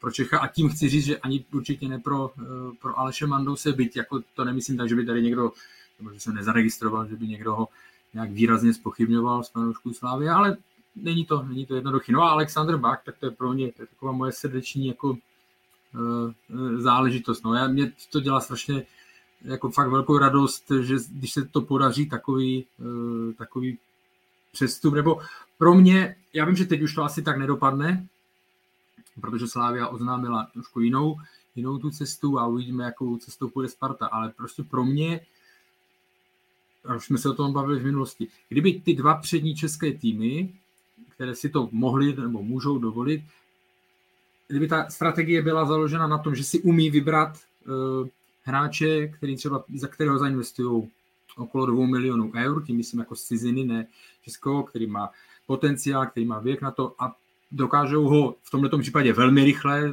normálně bych řekl tak spíš dva roky, posunout dál a prodat a zároveň i díky němu dosahovat dobrých výsledků, tak je to pro mě úplně ideální, ideální cesta. Jo, neříkám z jedenácti takových hráčů, ale prostě, když mi to chybí, ten hráč, v Česku ho nenajdu, tak si podívám ven a přivedu si ho. A prostě tohle je, a možná to takhle dopadne i s, vlastně s Ousem, proč ne? Jo, tam byl problém jiný u něj, on, nebo to nebyl jeho problém, to byl problém Slávy, ona potřebovala stopera hotovýho v létě, že? a tam ta situace vykrystalizovala špatně, ale teďka i díky tady těm potom některým vlastně věcem, které vypadaly jako smůla z pohledu Slávie, tak se nakonec všechno zlé je pro něco dobré. No a v tomhle směru taky je to velká teďka perspektiva pro ně. Každopádně, když mluvím o nějakým pozitivním progresu u těchto tří hráčů, kteří skutečně forma a výkony fantazie, tak je tam ta opozit, druhá strana celé věci, jak rychle můžeš o tu pozici přijít a jak rychle se můžeš stát eh, z klíčové tváře týmu, na které to všechno stojí, nebo která svými výkony zaujímá nejenom eh, v Česku, ale i v zahraničí, tak jak se rychle můžeš stát uh, dvojkou týmu, která je teďka jasná dvojka, to je Ondřej Kolář. Já jsem zvědavý, jako jakým způsobem v jeho případě Slávě bude jednat. Netuším, jestli teďka jsou na stole třeba nějaké nabídky, uh, ale myslím, že v rámci, v rámci jeho osoby a situace ve Slávě by to asi nebylo vůbec od věci, kdyby Ondřej Kolář teďka v zimě tu klub změnil. Ale bude tam za A vysoký plat, který on má, že jo, ve Slávii, který on má královský a kdyby tam zůstal, tak se bude mít skvěle. Zároveň asi nějaké jako očekávání Slávy, kolik by si za svou dlouholetou jedničku a golmana, který vždycky vynikal, ať už prací mezi třema týčemi, tak i nohami, nohami tak kolik by za něj chtěla, ale nemyslím si, že je dlouhodobě udržitelné ten stav, který tam teďka je, že máte Aleše Mandouse, Ondřeje Koláře. A s výhledem na to, že pravidelně kupujete mladé brankáře, kteří by chtě, nebo je asi adekvátní nebo je zodpovědné v jejich vývoji, aby nějakou minutu až třeba v Mall Cupu dostávali. Nechci říct ve finále, v semifinále, ale v nějakých nižších kolech. A pokud uh, jsem jako skutečně na tohle zvědavý, jak se k tomuhle Slávě postaví. Ano, je super mít dva brankáře, jistota, jistota, viděli jsme to, když Ondřej Kolář se zranil, ale zároveň pro golmana, který, o kterého dlouhodobě někdo z zahraničí stojí, byl dlouhodobě jedničku, tohle se musí kousat strašně, strašně blbě a možná v rámci nějaké jako o jak si to říct, zdravého prostředí by to nebylo od věci, kdyby on, to pro, kdyby on ten klub změnil. Ale kolik za něj může vyinkasovat tým, vůbec nevím. Kolik za něj, kdo by o něj mohl po tomhle stát, taky těžký odhadovat. Rozhodně už to nebude, ale každopádně ten seznam klubů a ty miliony, o kterých jsme se bavili třeba rok zpátky. Kluci známka za podzimní Evropu v podání Slávie. Druhé místo v konferenční lize, tak eh, hezký dvojka. Dvoječka. Dvoječka.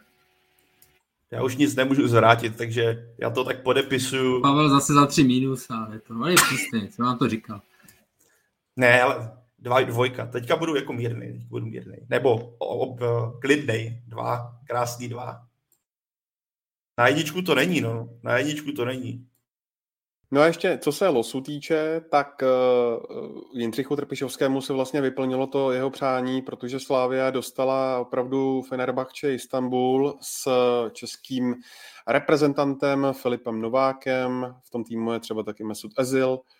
A, mm, Michale, eh, jak to vidíš? Opět uh, horkokrevní fanoušci, uh, je to turecký, uh, turecký tým, uh, který je pátý celek turecké ligy. Co dál? Teď jsou pátí, loni jim těsně utekl, utekl titul, sta, další obrovská značka evropského formátu, myslím, že papírový favorit jasný. I co se týče těch men, která zmínil, jo, Ezil a spol, ale já mám, byť nejsem teda expertem na tamní fotbal, tak mě turecký fotbal, nebo pro mě synonymem individualit, mnohdy už třeba za tím nejlepším nebo za zenitem výkonnostním. Eh, ne, není to fotbal v takové intenzitě eh, a myslím si, že takticky eh, nejsou na takové úrovni. Takže si myslím, že pokud Slávě napodobí podobný výkon jako ten poslední proti Unionu Berlín, uzdraví se i další hráči, třeba to ještě nějak hodně doplní, udrží tu osu, tu kostru, budou zdraví, tak si myslím, že ta systémovost, taktická připravenost a týmovost, ta kompaktnost bude víc než soubor prostě eh, tady těch jako velkých men. Eh, a byť teda Fenerbahce vlastně turecká liga nemá pauzu, což je velká výhoda pro ně, si myslím, protože víme, jak vypadá Slávě po těch pauzách obecně, není to nic extra, ale já věřím, že, že to bude další nějaký taktický majstrštyk trenérů a že, že, že nabídne nám Slávě další nějaký příběh, mikropříběh, ať, ať už to byl teď Bach a další, a že postoupí. Fakt si to myslím, že i proto trenér Jindřich Trpišovský by neřekl uh, Fenerbahče jen tak jako na zdařbu, že se chce podívat na ten jejich 50 tisícový kotel, byť tomu věřím samozřejmě taky, ale myslím si, že i on sám cítí, že sice uh, velká značka, ale že to hratelné je. Tak jo, hezky zhrnutý. Uh, ještě bych dodal, že jak si charakterizoval ty turecké týmy, podle mě trefně, tak ještě bych dodal, že k tomu, že lepší dopředu, eh, obecně je horší dozadu, protože, protože oni to takhle mají nastavený, eh, potvrzovali to i všichni ti hráči, kteří tam, kteří tam působili, ať už to byli obránci nebo útočníci. Eh, zmiňovali jste páté místo, oni dneska mají dohrávku, to znamená, oni když by se jim to podařilo, tak můžou poskočit na druhé místo, ale obecně platí, že jsou že jako mm, underperforming, jakože e, nehrajou nebo nenaplňují očekávání zatím. A e, měli dobrý úvod, dobrý start, ale pak se jim to trošičku, e, trošičku rozsypalo, takže samozřejmě klasicky už jako tam je tlak a tak dále na trenéra, údajně už to měl nahnuto Vitor Pereira, ale podařilo se jim vyhrát na, na, na Galatasaray derby, takže to, si, to, je, to je vždycky jako na pár, dní, na pár dní nebo na pár týdnů je klid. Zajímavé je, eh, že teda hrajou na tři stopery, což eh, je pro velkou tu tureckou trojku je to takový nezvyk, nezvyklý, eh, nezvyklé rozestavení, ale říkal mi kamarád, turecká spojka hlásil, že se psalo v novinách, že vlastně na, na zápas, před zápasem s Galatasarayem, že, že trenérovi prezident řekl, že budou hrát na čtyři, tak to změnili na čtyři a vyhráli tam. Nevím, jestli je to, nevím, jestli je to pravda, ale, ale jako jinak souhlasím s tím, co se týká Ezela, tak eh, klasika, co známe z, z Arsenalu. Jeden zápas výborný, jeden zápas neviditelný. Jo? Že velmi, velmi eh, nevyrovnané výkony a že to bude, tam nic nového v tom není. No a jako zase jsme daleko, takže uvidíme, ale jako pořád se bavíme, tak jako já jsem byl na Fenerbahce dvakrát, jednou z Plzní, tam to bylo bohužel uh, před prázdnými tribunami, jednou jsem tam zažil derby uh, s Galatasarajem, což bylo teda na, asi jeden tak jako z nejzážitků úplně, to jako plný stadion, tam je nádhera, ale chci říct, že uh, s tou Plzní, ta Plzeň tehdy tam taky přijela, byť nakonec vypadla, tak tehdy jsme ji taky hodnotili jako tým, který prostě šance proti Fenerbahce velmi, velmi otevřené. A tak dále, jo, že to nebylo když se furt budeme bavit o nějakých procentech, tak to bylo těsně ve prospěch Fenerbahce, hlavně kvůli tomu, kvůli tomu jménu. A stejně tak to vnímám teďka se Sláví. No, samozřejmě nevíme, co bude eh, v půlce února, ale jako z mého pohledu, tak, jak se Slávia prezentuje v posledních měsících, tak nevidím, eh, nepovažoval bych za nějaké překvapivé, kdyby Fenerbahce vyřadila. Já, Karlo, navážu na tebe. Já jsem, to, že ti to psal kamarád, já jsem si taky něco hledal před uh, přenosem a přesně jsem našel to, co zmiňoval, že zatímco, že šéf Fenerbahce v posledních třech letech vyhodil, vyměnil sedm trenérů, tak teďka už jako kvůli finanční náročnosti brzdí a naopak se snaží přetvářet Pereiru uh, svými kroky, svými požadavky, požadavkami. A a to jenom jako vypovídá o tom, jaká je ve Fenerbahce pohoda. A údajně, ať už se jedná o tenhle vztah, kdy Pereira je často kritizovaný za to, jaký je trenér, že na Fenerbahce nestačí, respektive, že kdybychom třeba porovnali nějakou taktickou schopnost Jindřicha Trpíšovského a Viktora Pereiry, takže jako jasná, nebo jasně pro je na straně Slávě, ale jako tenhle nezdravý vztah mezi šéfem a trenérem se určitě bude odrážet na kabině, plus se taky často píše, nebo co jsem si tak dohledal, že třeba Messi Ezil se vůbec do toho systému, kterým se Pereira snaží prezentovat, tak vůbec se do toho nehodí, plus uh, Ezil má být právě v těch zápasech protěžovaný, protože on je ta tvář, která přináší prachy, on je ta tvář, za kterou jdou sponzoři a v některých těch utkáních to není ono, ale právě kvůli tu německému reprezentantovi, nebo on hraje i na úkor toho, že ty výkony třeba nejsou tak ideální, a tohle se podepisuje i na hráčích. A obecně, podle mě je to takový, když se na ten kádr podíváme, tak je to zase takový ten klasický turecký myšmaš, kdy tam máš některý mladý kluky velice zajímavý. Mluvil se o Salajovi, jsem někde teďka četl spekulace eh, ve spojitosti s Chelsea. Chelsea. Hmm. Přesně tak, takže to je dost možný, že jim vypadne důležitá postava obrany. Vidíme tam, ty, já jsem si tady vypsal, že Diego Rossio, který je tam na hostování z Ameriky, který má, jako, má výborný čísla, brankáře, který ho nebudu vyslovat, protože to teďka, když se na to podívám, tak to nedám, ale zároveň tam vidíš jako Mesita Ezila, který je za Zenitem. Luise Gustava, který je tvrdě za Zenitem a hraje mimo pozici, úplně není s tím spokojený, co pod ním trenér chce. Uh, máš tam Edera Valenci, že? který je dobrý útočník, ale furt zraněný. Takže ono jako jmenovitě, když se na ten kádr podíváš, tak každý řekne jasně, Fenerbahce postoupí ale jako já, když vezmu v potaz, jaká, jaký je stav v současnosti, uvidíme, co bude za dva měsíce, jak kluci dobře zmínili. Ale v současnosti, když se podívám na, tu, na ten stav toho kádru, v jakým jako rozpoložení, jako, jak funguje tady ta linka šéf, trenér, kabina, tak pro mě, pro mě jako tam není úplně jasný favorit a můžeme si tady hrát s nějakýma jako jednotkama procent. Papírově to rozhodně půjde za Fenerbahce, ale já si taky dokážu představit, že Slávě ten zápas klidu může zvládnout bez nějakých jako větších problémů protože rozdíl od Fenerbahce Slávy se t, ty klíčové postavy budou vracet. Hele, ale tím jako uh, nechci snižovat, okay, nechci snižovat Fenerbahce, jo, to jako, nebo říkat, že to je lehký soupeř, ale pokud máš takovýhle problémy v kabině, tak to uh, jako vypovídá o, o, dos, o, o tom celém klimatu v tom klubu. Vypovídá, může to hrát roli, ale už jsem zažil, a s horou okolností s Tureckem, už jsem zažil situace a řeknu to přesně, jako chci tím říct, jako, samozřejmě to není nic, eh, nic jako pozitivního eh, z pohledu Fenerbahce, eh, ale to, že prezidenti občas říkají trenérům, co mají hrát, to známe, to má, my to máme spojený s Tureckem a s Balkánem, ale děje se to občas i tady, si myslím.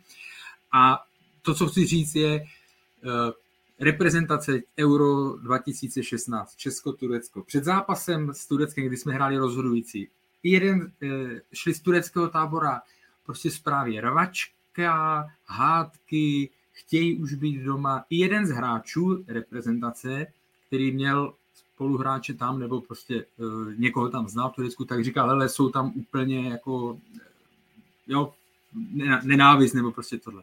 No jenom, že pak jsme hráli a na tom, na tom hřišti to nebylo znát, oni jako přes nás eh, potom postoupili. Takže to, co chci říct, že jasně jsou to nějaké signály, které můžou fakt jako fungovat velmi negativ, jako negativní signály, ale zároveň to není ještě to úplně rozhodující, protože na tom hřišti tak někdy je, že prostě oni se sice nesnáší uh, jako v kabině, nebo tohle, nebo jsou tam spory, ale na tom hřišti to pak nějak uh, zvládnou. Tak jenom nechci vytvářet úplně jako uh, falešný ten, že jsou úplně tam v dezolátním stavu a že to bude pro Slávy pohoda. Ne, to jsem ani nechtěl říct, ale spíš jsem chtěl poukázat na to, že Fenerbahce na to, jaký má jméno, tak rozhodně není v pohodě. A zároveň možná bych zkusil doplnit k tomu, co Karle říkáš ty, že turecká reprezentace, ale to je turecká reprezentace, ty Turci jsou na to zvyklí, ale tady máš mix Turků a mix uh, hráčů z Evropy, že jo, který, který jsou asi zvyklí na trošku jiný standardy a na trochu jiný chování. Ale jak říkáš, rozhodne se na hřišti, ti kluci se můžou posílat uh, do největších, do nejtemnějších děr našeho těla a pak tam můžou předvést uh, výkon životního charakteru, takže uvidíme za dva měsíce. No já jenom připomenu, že eh, český tým eh, v tom utkání proti Turecku v Lán tehdy vedl Pavel Vrba a eh, musím zmínit vzkaz jednoho z posluchačů a diváků, který, který připomněl, že Pavel Vrba už vlastně jednou přes Partizan, když se vracím ještě ke Spartě, postoupil před třemi lety opravdu Plzeň hm, přešla přes Partizan do osmifinále Evropské ligy, tak to je jenom k zasazení do kontextu. Ještě mě zajímá, Michale, i když se podíváš, koho mělo Fenerbahce ve skupině Evropské ligy, že to nebyla úplně jednoduchá skupina, protože tam měli Bundesligového chrta z Frankfurtu, bylo tam Olympiakos a Antwerpy. A tak když se na to podíváš, myslíš, že Slávia postoupí nebo ne? Jo, já si myslím, že jo a myslím si, že eh, Fenerbahce ztratilo takovou tu sílu doma, protože i ty výsledky neměly dobrý v té skupině. Vlastně nevyhráli ani jednou, dvě remízy, 0-3 s Olympiakosem a jako já si myslím, že oni tam jsou schopni neprohrát eh, Slávě a doma si to pak jako potvrdit jenom. Jsem zvědavý na souboje Filipa Nováka, snad bude hrát třeba s Alexandrem Bahem, to mě zajímá, jak si Běžecky oba dva poradí. A ještě jenom takovou zmínku, jak jste zmiňovali kluci třeba toho Salaje, tak uh, a Karel říkal to, co charakterizuje turecký fotbal, že lepší dopředu než dozadu, tak paradoxně ten korejský stoper, ten Min Jae Kim, tak je spojován s Tottenhamem, tak jako taky, taky jsem zvědavý. Ale uzavírám, eh, Slavě postoupí, Sparta ne. No, kým je klíčový hráč fakt eh, z jejich pohledu, ale v zimě se může stát, že odejde Saleh, protože ten má výstupní klauzuly okolo 20 milionů, zatímco Kimi nemá, takže tam oni se bojí, že někdo odejde. Ale jinak Filip Novák jako v základu, v ideálu, v ideálu uh, není v tuhle, v tuhle chvíli, nebo v těchto týdnech. A jo, Slavě postoupí. Ale beru si, beru si jako možnost uh, změna názoru vyhrazena jo, do, konc, do, do zápasu. Nebo to. Karle, neboj, dostaneš ji. Budu si to pamatovat. Týden před zápasem dostaneš právo říct svůj čistý nový názor. Ten, a který bude akceptovaný jako tvůj pravej a jediný. Tenhle jako se official, official statement. Tak. Takže, a já bych řekl, v současnosti je jako procentuálně favorit asi papírově Fenerbahce, ale myslím si, že postoupí Slávě přesně z těch důvodů, které tady padaly. Eh, ještě mě zajímá, abychom se posunuli dál eh, z tohoto bloku, aby Karel taky něco stihl ještě o Patriku Šikovi. Eh, když teď máme za sebou, řekněme, ten půl rok té Evropské konferenční ligy, hm, nového typu soutěže, řekněme, jak to hodnotíte? Je to podle vás příjemné zpestření, určitá motivace pro ty další týmy, nebo je to naopak spíš nějaké rozmělnění toho trhu? Za mě to skvělý projekt. Jedinou výhradu zásadní, co k tomu mám, je, že chybí video rozhodčí. To v době, kdy jde o takovéhle peníze a vy jste Jablonec, kdy pro, pro klub typu Jablonce to může být naprosto stěžejní, jestli bude mít obrovské finanční problémy nebo ne v dalších měsících, tak uh, mi prostě chybí video. Pokud se bavíme o Evropě, už by mě to přišlo, že by to měl být naprostý standard v zápasech evropských pohárů, aby i na základní skupině byl video rozhodčí a viděli jsme, a musíme to brát potaz, že v Lize mistrů píská největší elita, zatímco v té třetí, třetí soutěži hold ty rozhodčí jsou kvalitativně horší. Viděli jsme to v některých zápasech i českých týmů, že ty výkony sudí rozhodně měly eh, dokonalosti daleko. Vy teďka Slávě si jenom vzpomenu na tu jasnou ruku, která byla ve Vápně z video rozhodčím by to musel, eh, by byla jedenáctka pro sešívané. Takže pro mě konferenční liga skvělá, skvělý projekt, jsem rád, že to vzniklo. Byl jsem třeba trošku, jsem si říkal, hele, jak ty zápasy budou vypadat, ale za mě v pohodě, jenom jediný jako výrazná výtka, té VAR, který doufám, že se tam brzy dostane i do základní skupiny. Já to taky kvituju a myslím, že české kluby taky, když to otočím, kolik by jich teď v Evropě bylo nebýt konferenční ligy na jaře. Je to tak, jenom pro mě je rozdíl samozřejmě, Liga mistrů je kvalitativně někde jinde, ale když jsem se podíval na skupinu Slávie třeba, nebo i, i Sparta, tak já, nebo Sparta byla Evropská liga, ale Slávie vlastně tak podle mě, pro mě tam žádný výkonnostní rozdíl jako v kvalitě fotbalu a tak dále nebyl. Jo. Takže ten rozdíl je tam minima, jako minimální, malý, takže za mě eh, a myslím, že to jsou rádi i kluby ve střední Evropě a na východu a tak dále, tak eh, je to, je to pořádku, je to dobrý. Eh, ještě když jste zmínili uh, Ligu mistrů, tak jenom krátce k losu, který se musel kvůli nějaké softwarové chybě uh, opakovat, připomněl krásnou karlovarskou losovačku. Tak uh, co vlastně tady na to říkáte, uh, téhle poměrně nevýdané věci a když byste uh, si měli vybrat eh, nějaký eh, zápas, který eh, nás čeká v tom osmifinále. Jenom připomenu, že Salzburg bude hrát s Bayernem, Sporting s Manchesterem City, Benfica, Lisabon s Ajaxem, Chelsea má Lille, Atletico Madrid, Manchester United, Villarreal má Juventus, Inter Milan, Liverpool a Paris Saint-Germain má Real Madrid. Jaký zápas byste si hoši vybrali?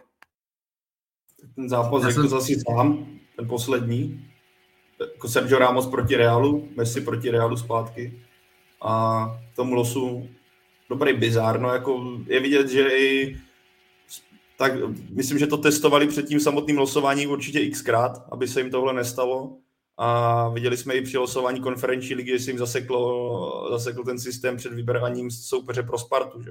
takže jako nelze k tomu říct, že, že je to absurdní, no. Takhle padla poslední jistota, padla poslední jistota. Vždycky ten systém, tam ti frajeři, co to tam povídají, tak to tam uměli krásně, tohle všecko. Normální člověk to nestíhal, oni věděli, po kterým, eh, který koš a tak dále. Padla poslední jistota, no. Ale já, no tak eh, jasně, eh, Real Madrid musí být nadšený, předtím měl hrát s Benficou, neříkám, že slabá, ale teď má Paris Saint-Germain, Liverpool měl hrát se Salzburgem, teď hraje, teď hraje s Interem, no tak co k tomu dodat? No ta Paříž s Realem, tak to asi tahák na první dobrou a obecně mě pak třeba zajímají kluby jako Salzburg, jsem zvědavý na tu konfrontaci s Bayernem, který je pro mě největším zase favoritem, takže na to se těším na ty dva třeba. Ale, ale super je, že vlastně uh, oni to losovali znovu, protože když losoval soupeř Atletika, tak tam nebyl míček Manchester United, že, jestli se nepletu, no tak uh, při tom druhém losu je, uh, jsou dohromady spolu. No, to je tak ještě k tomu losu myslím, že někdejší generální sekretář Fatcher Jan Pauli je rád, že teď je to jeho slavné losování Molkapu přebyla tady ta Liga mistrů a teď se bude bavit o tady tomhle. Úplně poslední věc, než jdeme k Patriku Šikovi a spol, a to je koeficient. Pav, Karel, Karel už tam římá, tak eh, klidně začni, Karle. Je uh, je ten koeficient pro eh, české týmy příznivý a nebo ne. Tak, aby nám zaručil ta místa. No, nejsme na, tě, na tom 15. a je tam obrovská konkurence, bude to, bude to složité a moc tomu nevěřím. Tam vlastně pro jako to klíčový zápas právě o Slávě s Fenerbahče. Kdyby Slávě padla, tak jako český fotbal může zapomenout na to 15. místo. Ale tam jako vychází celkem dobře ty věci, že Olympiakos narazí na Atalantu, ježiš, chorvatský tým, který je jediný narazí na Sevillu, takže jako to, ten los relativně českým týmům přál.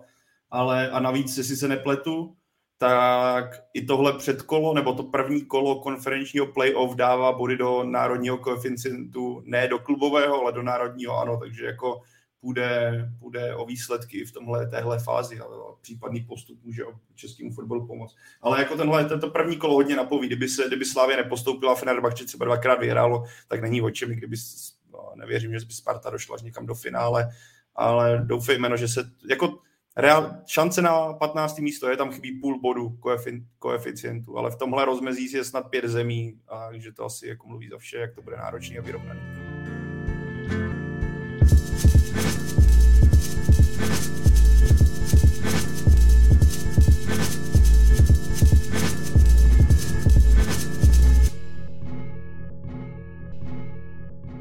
Jdeme na výkony českých, eh, některých českých reprezentantů hrajících v zahraničí, zejména pak Patrika Šika. Velkým tématem posledních týdnů je právě odchovanec pražské Sparty. Karle, řekl bys, že v současnosti patří mezi nejlepší útočníky světa, když se podíváme na tu jeho letošní fazónu Bundeslize a vlastně i na Euro?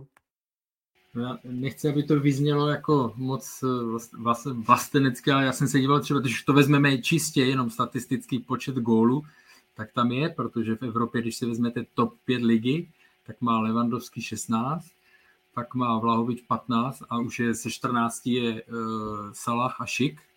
No, a to Patrik Šik vlastně odehrál 12 zápasů, takže on má víc než jeden gol průměr na zápas, si počítám dobře. No, takže z toho pohledu tam, eh, z toho pohledu tam určitě je a je teda jako výjimečný, nebo je to skvělá zpráva, protože jsme opravdu dlouho neměli jako útočníka eh, s takovými statistikami, parametry a s takovým potenciálem se prosadit opravdu v největším v největších klubech. No. Vůbec nezhazuju jako Leverkusen, ale, ale chci, chci tím říct, že tohle nemusí být určitě jeho poslední, poslední jeho, jeho štace. Eh, vidím i třeba, když jsou, jsou zprávy v Anglii nebo tohle, tak ten gól se Skotsemu, eh, proti Skotsku strašně pomohl i v té, jako řekněme, po nějaké imidžové eh, eh, stránce, nebo protože si ho moc dobře teď pamatujou a bylo vidět i v průběhu třeba podzimu, nebo před sezónou, anebo i v průběhu podzimu, když že server The Athletic, když hledal nějaké možné nástupce třeba na, na místo Harryho Kanea, který měl odejít a tak dále, nebo zase hledal zajímavé typy útočníků pro, pro kluby v Anglii, tak eh, Patrick Schick, takového jméno se tam eh, pohybuje pravidelně. Takže je to, je to super a snad mu to takhle bude střílet nadále. A něm je patrné, že taky zraje, no. že on snad přibral, co jsem teďka četl nebo slyšel, že nabral za poslední půl rok 4-5 kilo, co se svaloviny týče, což mu pomáhá v soubojích kdo viděl nějaký zápas s Leverkusenu, jak on dokáže vybojovat míče, sklepávat z první, eh, je tam vidět progres. A řekl bys, Karla, ty jsi, ty jsi zmínil z Euro a ten gol, abych řekl celkově, že se veze na té vlně Eura, že se tam dostal do výborné pohody a v Leverkusenu zaprvé má teďka pod novým trenérem a stabilní místo, on na něm staví. Hraje, ten Leverkusen hraje styl, který Patriku Šikovi sedí a řekl bych, že i německá liga jako celek Patriku Šikovi tím, eh, jaký, jaký fotbal se v Německu praktikuje, tak to jde právě českému útočníkovi dost, eh, jako, nebo jde to přesně tak, jak on by potřeboval. A pro mě, ty jste zmiňoval Anglii, já jsem třeba v tomhle zvědavý, já neříkám, nečekám, že Patrik Šik by měl odejít teďka v zimě, protože si myslím, že ani on sám, on sám by nechtěl, protože kdyby náhodou udělal korunu krále střelců Bundesligy, tak je to další jako uh, reklama na to, aby šel to někam dál a za větší peníze ani Leverkusen nepočítám, že by v zimě Patrika Šuka pustil za pár, pár šušňů v uvozovkách, ale že by musel ten potenciální zájemce vysypat skutečně balík. Ale pro mě třeba Patrik Šik v tomhle směru, ty zmínil z Anglii, já jsem třeba zvědavý, co se bude dít v Německu, protože jo, víme, že Haaland bude být klauzuly od léta, která může odejít, takže Dortmund potenciálně bude hledat útočníka.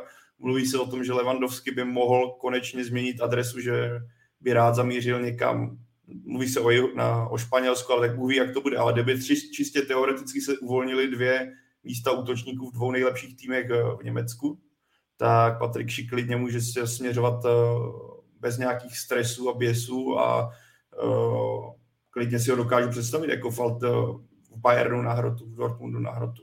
ale takže jako Patrik Šik je hráč, kterýho si teďka, o kterýho si myslím, že bude stát celý, celá Evropa je ten o tom, aby se našel správný styl fotbalu, nebo ten tým, který bude se fotbalem prezentovat tak, jak by Patrik Šik potřeboval. Pro mě, jako kdybych si měl typnout, tak si myslím, že už se nevrátí do Itálie po té zkušenosti, co tam měl, že už to nebude cesta, kterou on by se chtěl vydat, že spíš bude lpět na Anglii a, nebo Německu. Ale jako, když, se, když jsem pak přemýšlel, které velkokluby mají problém hmm. v útoku, tak jako kdo ti napadne?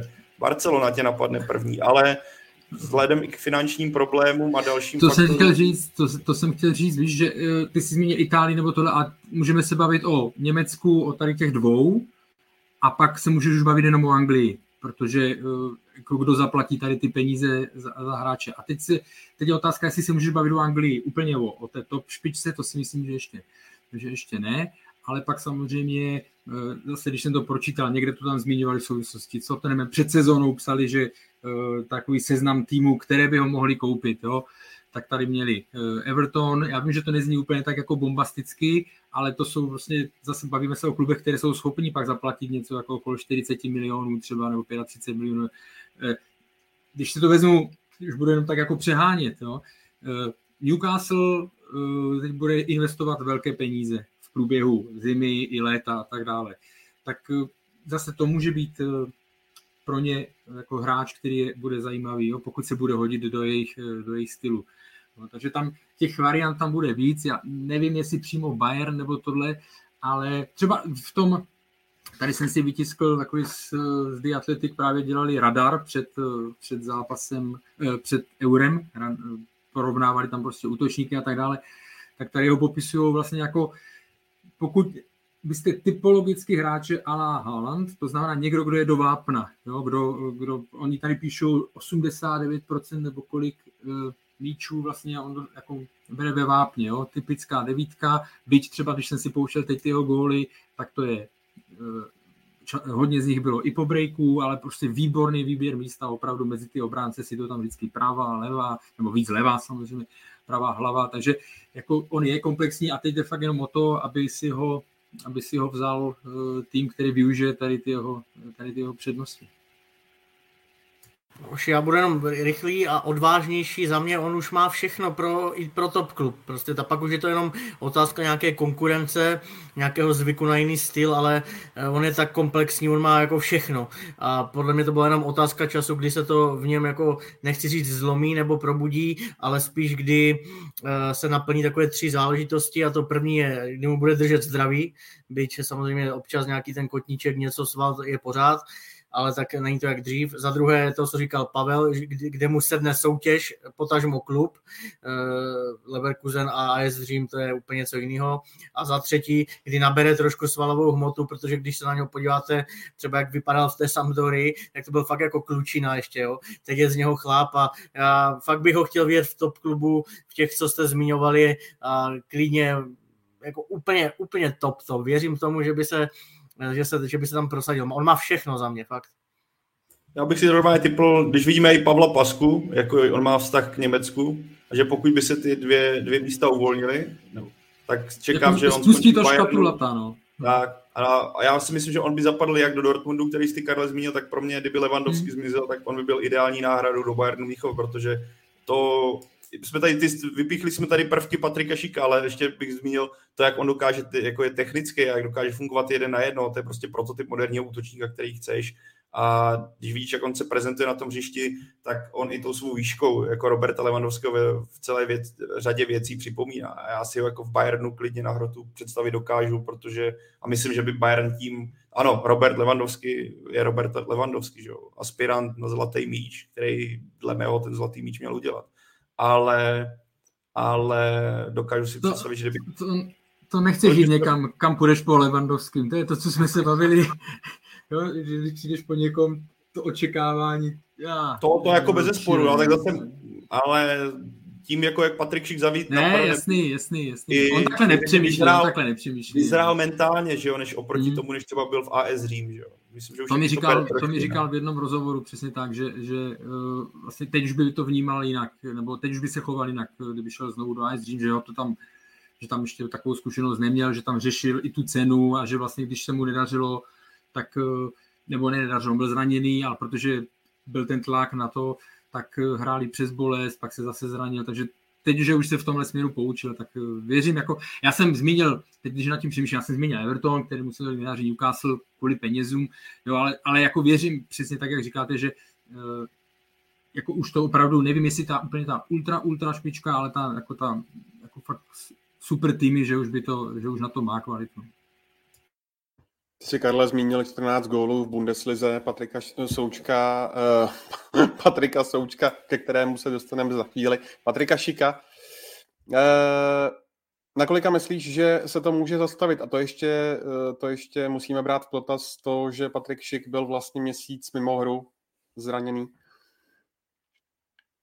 No já nevím, uh, jako teď to má rozjeté famózně, a když to řeknu, on asi nebude v každém uh, zápase střílet uh, jako do konce sezóny gól, ale jakmile, jako když překoná 20 gólovou hranici, tak to už je jako v top 5 lize, tak to už je prostě fa- fantastická jako meta. Jo? To, už, to už opravdu poznáte u, jako ultra kvalitu. 25. Dá. A nevím góly, ale podle mě vyhraje krále střelců německé ligy. Já budu nejodvážnější možná. Takže vyhraje krále střelců. Jenom teď se v rychlosti jsem si najel na Jana Kolera, ten měl v Dortmundu svoje osobní maximum 16. No. Ještě bychom museli zjistit, eh, to tady mi nevyběhne, Pavel Kuka, jak na to byl, ale jenom tak jsem rychle přijížděl, kdo vlastně eh, udělal z českých těchto ligách přes 20, no, to budeme muset, budeme muset zapátrat.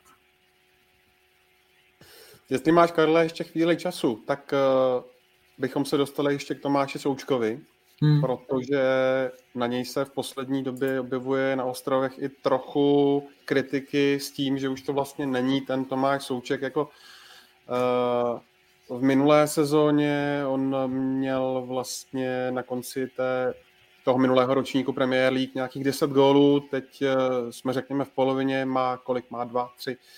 Uh, je to oprávněná kritika, nebo ne? Kritika jako, uh, není to kritika ve stylu, že by jako tam psali, že to byla jenom jedna sezóna a tak dále a, a že teď hraje špatně. On hraje Oni pořád považují tu dvojici eh, Declan Rice, Tomáš Sluček jako jednu z nejlepších středových dvojicí v Premier League. To, no, takže tím pádem jako to poukazuje na to, že on hraje pořád řekněme, vysoký standard, ale není to tak, že by to tak vyčnívalo, tak bylo do očí, jak v té minulé sezóně. No, a ty věci, o kterých, nebo ty faktory, o kterých jako se spekuluje nebo se rozebírají, tak jsou dva hlavní. Jeden je, což je fakt doložený statistikami, že eh, v téhle sezóně prostě je to Declan Rice, který hraje trošičku výš jo, a že ten Tomáš Souček je staženější. Eh, ukazují to i počty, eh, vlastně když máte různé grafy, jo, kde se ty hráči pohybou, jsou to i statistiky počtu přihrávek třeba do vápna, tak je na tom Declan Rice mnohem, mnohem líp. Takže zatímco jsme po příchodu do Vezemu Tomáše Součka často viděli jako takového ofenzivního záložníka, že jo, pro nás nezvykle, tak teď je to teď je to posunutý, teď má defenzivnější úkoly. A druhá, eh, druhý faktor, který se hodně často v, to, v souvislosti zmiňuje, je možná, řekněme, jako únava, nebo jak to nazvat, no, únava, eh, protože tam připomínají, že vlastně z týmu West Hamu od startu toho no, od, sto, minulé sezóně odehrál nejvíc minut, eh, jenom jediný, jenom dva hráči z pole odehráli o minutu víc v sezóně, než, než Tomáš Souček v Premier League, Hojbjerg a ještě ze uh, Bart Prous, myslím. Jo, jinak prostě byl tam furt, z eh, Bezdemu jednoznačně nejvíc odehraných zápasů, takže se rozebírá to, že možná už mu teďka došlo, ne, že, protože víme, že on prostě v každém zápase naběhá nejvíc a tak dále, takže možná tam už něco jako malinkého chybí, to si pak vzpomenu, nebo jsem si vzpomněl právě, když jsme řešili tady zápas reprezentace a když někdo argumentuje, že ale Tomáš Souček chce hrát, tak já bych jsem na to vždycky říkal, ano, Tomáš Souček chce hrát, protože vám neřekne, že nechce hrát, ale o to je tam trenér a trenéři mají komunikovat nebo tohle a podívám se na ten počet uh, minut a, a jako rozhodnu se podle toho. A to je, to je jedno. Uh, jo, takže jde o to, že prostě tady ty dvě věci se sešly a znovu říkám, není, ano, není tolik gólů, jako bylo jako bylo v minulé sezóně, ale pořád je vnímaný nebo je braný, je tam určitý pokles, ale je pořád vnímána ta dvojce Rice, Souček jako jedna z nejlepších eh, v lize. A někde jsem četl, ještě to uzavřu článek, že kde ten autor charakterizoval, jako, že není teď ve formě z té minulé sezóny, která uh, mu vynesla to, že se oni začali, že ho začali monitorovat Manchester United a Paris Saint-Germain. To bylo v článku někde z konce října letošního roku. Tak ono ani takovou, jako když máš prostě top, top, top formu, udržet i non-stop prostě není reálný. No. Jasně, jasně. I v nejlepších týmech světa, že kluci, kteří jsou úplným top hráči z té největší světové nebo evropské, evropského formátu, že mají propady a je období, kdy se jim tolik nedaří. Navíc ono se asi dá do toho, Karle, ty mě určitě doplníš, nebo když tak opravíš, jde to do toho zakomponovat i fakt, že zatímco West Ham i v loňské sezóně ještě nebyl vnímaný jako tým, který by měl pravidelně útočit jako na, nebo který by měl atakovat ty nejvyšší příčky a vlastně to tak vykrystalizovalo tou sezónou. A tak teďka West Ham je vnímaný mezi soupeři asi taky trošku jinak, než tomu bylo loni. Můžeme se bavit o tom, jaký byl přístup právě těch týmů, které nastupovali proti kladivářům a jaký je teď, jak je třeba Tomáš Souček hlídaný, loni a teď, že jo, všechno ty, ty, ty prvky ti to všechno můžou ovlivňovat, co se týče právě třeba té primárně té gólové produkce. On jako co se uh, nějaký brání standardek hlavičkových soubojů, on tam má pořád ty čísla fantastické, ale vždycky nejvíc bije do očí, pokud jednu sezonu uděláš takovýhle gólový hody a najednou tam ty čísla nejsou, tak si říkáš, hele, co se děje. No, tak ale... tak on, on, by primárně neměl být hodnocený podle gólů, podle počtu gólů, no, to je jenom prostě jeho obrovský bonus. No ale jsou tam i jiné statistiky právě podle kterých byly tam i po jednom zápase jako ne, na něj abnormálně vysoký počet ztrát a tak dále. Ale jak ty říkáš, to jako není to robot, jo? byť se mu v podstatě blíží tou svojí ne, nevyčerpatelnou e, kondicí, ale třeba ano, teď je víc hlídání na standardky, než, než byl v minulé sezóně, takže, ale for je v tom, že West je v nich tak obrovsky silný, že zase jsou tam, když si ten soupeř eh, pohlídá Tomáše Součka, tak se tam zase objeví jiní a oni dávají obrovské množství gólů, myslím, že nejvíc z celé ligy ze standardních situací. Jo. Takže to je ten efekt, jako ano, vy teda přitáhnete moc pozornosti na sebe, takže už vás hlídá, ale zase to otevře prostor, větší prostor pro někoho ze spoluhráčů. Karel řekl jednu důležitou věc, on by neměl být hodnocený podle gólu, to je jako fakt nadstavba. A je to tak měsíc, dva zpátky na reprezentačním srazu, měli jsme s ním videohovor a já jsem se ho přesně na tohle ptal, na tu jeho roli v nároďáku a úbytek gólů a všechno. A on říká, no na, u mě si zvykli jako lidi, že budu těch gólů dávat pořád mraky, ale West Ham je se mnou spokojený, já jsem spokojený a já to jako nemám úplně nastaveno tak, že musím v každém zápase dát gól nebo zase najít na tu metu těch deseti branek. Jo, usmíval se u toho, byl úplně v pohodě, takže samozřejmě to, to, je, to je přesně to vnímání no, naše, nebo všech samozřejmě. Jaká, Karle, panuje spokojenost eh, s dalším Čechem ve službách West Hamu Vladimírem Coufalem, který vlastně párkrát se objevil jenom na lavičce, ale teď se zdá, že už eh, zase eh, ho trenér David Moyes zase dává do základu. Já si myslím, že tam ta spokojenost panuje nadále jasně vypadl ze sestavy nejdřív eh, vinou zranění, no ale prostě tam mu to Fredericks nebo i další, myslím, to tam bude hráli dobře, velmi dobře a jako t, poznal jenom na vlastní kůži, eh, jaké to je, jak jsou ty kádry nabité ve Vezdemu. No? A když ten trenér zase nechtěl toho hráče, kterého tam poslal místo něj a odehrál mu to dobře, tak ho nechtěl úplně, úplně hnedka sundat dolů, tak si to musel prostě Vladimír Soufal vybojovat zpátky. No? A to je, zažil to, co zažívám mraky, mraky fotbalistů, ale to je prostě charakteristika nebo typické pro, eh, pro Premier League, jako to bych opakoval, si to nebudu nějak rozmazávat, to každý, kdo to sleduje, tu soutěž, tak ví, že tam eh, jako stačí fakt zaváhat v jednom, ve dvou zápasech a na šanci čeká někdo jiný. Ale teď se zase vrátil a myslím si, že, myslím si, že to bude eh, že to bude v pořádku a platí to samé o něm, co, co o Tomáši Součkovi. Jako ta jejich dlouhodobá eh, konzistentnost těch výkonů je opravdu obdivuhodná. A že tam přijde nějaké období, kdy to třeba není vyjádřeno tak úplně eh, tím, co nejvíc vidíme, asistencemi nebo, nebo góly, tak eh, prostě to je normální, to není nic, co by se, jako, co by se měli hroutit. Taky zmíním ještě souvislosti s Laďou Coufalem ten repres raz a zase se to řešilo, on tehdy vypadl z toho, takže byl rád, že v Nároďáku odehrál vlastně všechno. A mně se strašně líbilo sympatické, bylo jak on o tom mluvil, no jo, tak já teď jsem odehrál, přišel jsem, hrál jsem všechno, hod, teď tady prostě jsou dobří kluci, Ben Johnson a další, Fredericks a další.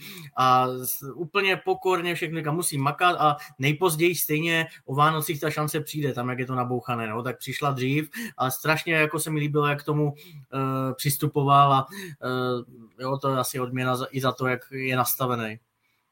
Jak tam má konkurenci samé sprintery, Ben Johnson, Fredericks, jo, to, je, to byl Namiběc, Frankie Fredericks, nebo tak nějak, že? Nemáte jednoduchý. No a pa- Pavle ještě třetí do party, do české party a to je Alex Král, který ve West Hamu hostuje ze Spartaku Moskva. A naopak, nebo na rozdíl spíš od Vladimíra Coufala a Tomáše Součka, ale moc prostoru nedostává, když už, tak pak eh, vlastně v Evropské lize, tak eh, neukazuje se, že to bude pouze hostování, které bude dočasné a ta obce nebude využita? Tak ona, to hostování je na rok eh, a vidíme, jak rychle po jednom, jak Karel zmínil, stačí jeden, dva zápasy a všechno se může otočit, takže ještě bych nepředbíhal. Ta pozice Alexe Krále ale rozhodně má jako k ideálu daleko, navíc když vezmeš potaz, že na tom středu máš Tomáše Součka s Declanem Ricem, pak je tam klasik, eh, legenda Mark Noble, a určitě Karel by mě ještě doplnil nějaké jméno. Takže jako pozičně vidíme, jako že ti tam přišel Vlašič, že jo, na křídlo taky hrává minimálně, je tam jako Jarmolenko, který taky hrává málo. Alex Král si hol na tu, pozit, na tu šanci bude muset počkat a až ji dostane, tak ji bude muset přetavit v nějaký kvalitní výkon, který jako přesvědčí Vezdem, aby ho koupil. Já vím, že se tady objevili na Twitteru nebo na sociálních sítích možnosti, že by měli někam hostovat snad do Sparty, ale je potřeba si uvědomit, že on už odehrál jeden zápas za, jak Michal mi to včera, jsme se o tom bavili a Michal mi to správně napsal, hrál ligové zápasy za Spartak a odehrál už zápasy i za Vezem, takže tři týmy za sezónu, pokud to tak se něco nezměnilo, tak nemůžeš mít, takže Alex Král rozhodně zůstane ve Vezemu, tady tyhle spekulace jsou úplně liché a bude to spíš na něm, co se mu další sezóně nebo ve zbytku sezóny povede. Já teďka netuším z hlavy, jaká je ta klauzule, jak je vysoká, ale bude, bude to na něm teďka. Ne, ne, neřekl bych, že na Premier League nemá, ale bude hold muset něco předvést, pokud to má nastat to, aby se tam etabloval dlouhodobě, protože tu pozici, myslím, že tu vstupní oproti Tomáši Součkovi, i, který přicházel, kdy Vezhem byl na, napadáka a Vladimír Coufal přicházel v momentě, kdy na pravém obránci byli zranění, tak měli ten prostor a tím nechci nějak snižovat to, co dokázali, to rozhodně ne, já si myslím, že kvalitativně byli na tom jinde než Alex Král na začátku.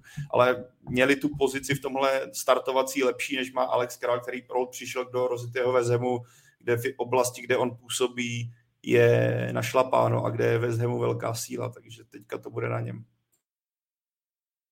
Z mého pohledu ještě tam přišel období, kdy já jsem byl překvapený, že uh, tam jde pro, že Euromu nevyšlo, že jo, a v tom Spartaku se asi nějakým způsobem neposouvá. Takže pro mě bylo i překvapení, že dostal tady tu možnost. Vidí ho na tréninku, když nastoupil, myslím, v Evropě, tak v některých zápasech si ho chválili, tak snad to půjde během Vánoc, může dostat nějakou šanci, tam si nemyslím, že by to odehráli ve stejném složení všechny ty zápasy, tak snad se mu to, snad se mu to podaří. Ale pro mě bylo už překvapení to, že že dostal tu uh, možnost, že si ho tam vlastně uh, Vezdem vytáhnul. Je to v první fázi na hostování. To měnilo ty stereotypy, kdy se říká, že do Premier League se odchází na vrcholu výkonnosti a vlastně Alex opravdu trošku stagnoval i v tom Spartaku, i, i v repre a překvapilo nás to všechny. Já se teď eh, rozloučím s Karlem Heringem, kterého čekají rodičovské povinnosti, tak ti Karle musím poděkovat za tvoji dnešní účast a za to, že jsi s náma eh, vydržel až do téhle doby potemnělé předvánoční. Já díky za pozvání, Pájo. Některé otázky byly fakt dobré, chválím tě. Jo? A ne, mě, mě, mějte se všichni a díky za pozornost. Čau. Čau a díky. Karle, zdar a za hodinu. Tak jo, hoši, uh, my to tady nějak uh, letem světem dojedeme dalšího pána na holení. To Michalem dáme do nožky jako na univerzitní lize, tehdy v Olomouci na Úpolu, takže bez problémů. Dáte krásný žonglík. Uh, zajímá mě situace okolo mm, Tomáše Kalase, který nastupuje, nastupuje pravidelně, ale nastupuje v úvozovkách pouze v druhé anglické lize, za Bristol hraje Eh, tak to nějak vypadá, že mu jsou ty ostrovy asi souzeny, ale nemyslíte si, že by měl změnit lokál? Já myslím, že on se tam tak našel a že mu to tak jako vyhovuje i co se týče životně, i ta liga soubojová, všechno, že prostě hold třeba stráví celou kariéru, celý zbytek už té kariéry tam, co vím, i jsem potkal v létě jeho tátu tady, tak říkal taky, pochvaluje si to, jo, i ta, ta soutěž je prostě extrémně náročná, spousta, spousta týmů, spousta zápasů, extrémně tvrdá, rychlá, takže to jenom u nás je to vnímání takový, že je to něco málo, ale vůbec bych jako to tak nebral, jo, on si zkusil štace, eh, kde si myslel, že to třeba bude okruček. Chelsea to nevyšlo, pak eh, ani v tom Kelnu, kdy si pak měl ten restart v Arnhemu a tady už je zakotvil delší dobu a byť teď, myslím, přišel o kapitánskou pásku, jste měli rozhovor Honza Pěruška, myslím, s ním něco dělal do dohrána včera od vás, tak eh, i z jeho slov prostě bylo znát, že, že se mu tam líbí pro ně podle mě, Michale, navážu na tebe, je opravdu naprosto klíčové, že po těch letech, kdy to bylo pendlování, nejasná budoucnost, že měl zhostování, vždycky se zvrátil do Chelsea, on tě pak poslal někam jinam. On v tom Bristolu konečně zakotvil, Bristol ho koupil a myslím, že on i v tomhle směru tomu klubu bude vděčný, protože za něj vydal nějaký nemalou částku a Tomáš Kalas už je na těch ostrovech strašně dlouho, takže eh, a řekněme si takhle objektivně, druhá anglická liga patří, jako máme tady top 5 a druhá anglická liga si pro někoho šest, může být šestá, sedmá nejlepší soutěž jako z, z Evropy, jo. takže on hraje v tomhle směru poměrně vysoko, jako ač je to druhá liga, takže si myslím, jo, že to má v brzké době, pokud nenastane nějaký krach klubu nebo něco takového, tak měnit dres rozhodně nebude.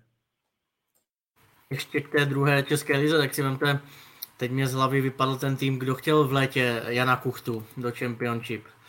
Uh, Stoke City, Stoke City. A on vlastně uh, chtěl, nebo byl z toho zklamán dlouho, jo, a to byl nejlepší střelec České ligy uh, v dobrým věku, na hraně reprezentace a taky byl to jeho sen tehdy možná tam jít.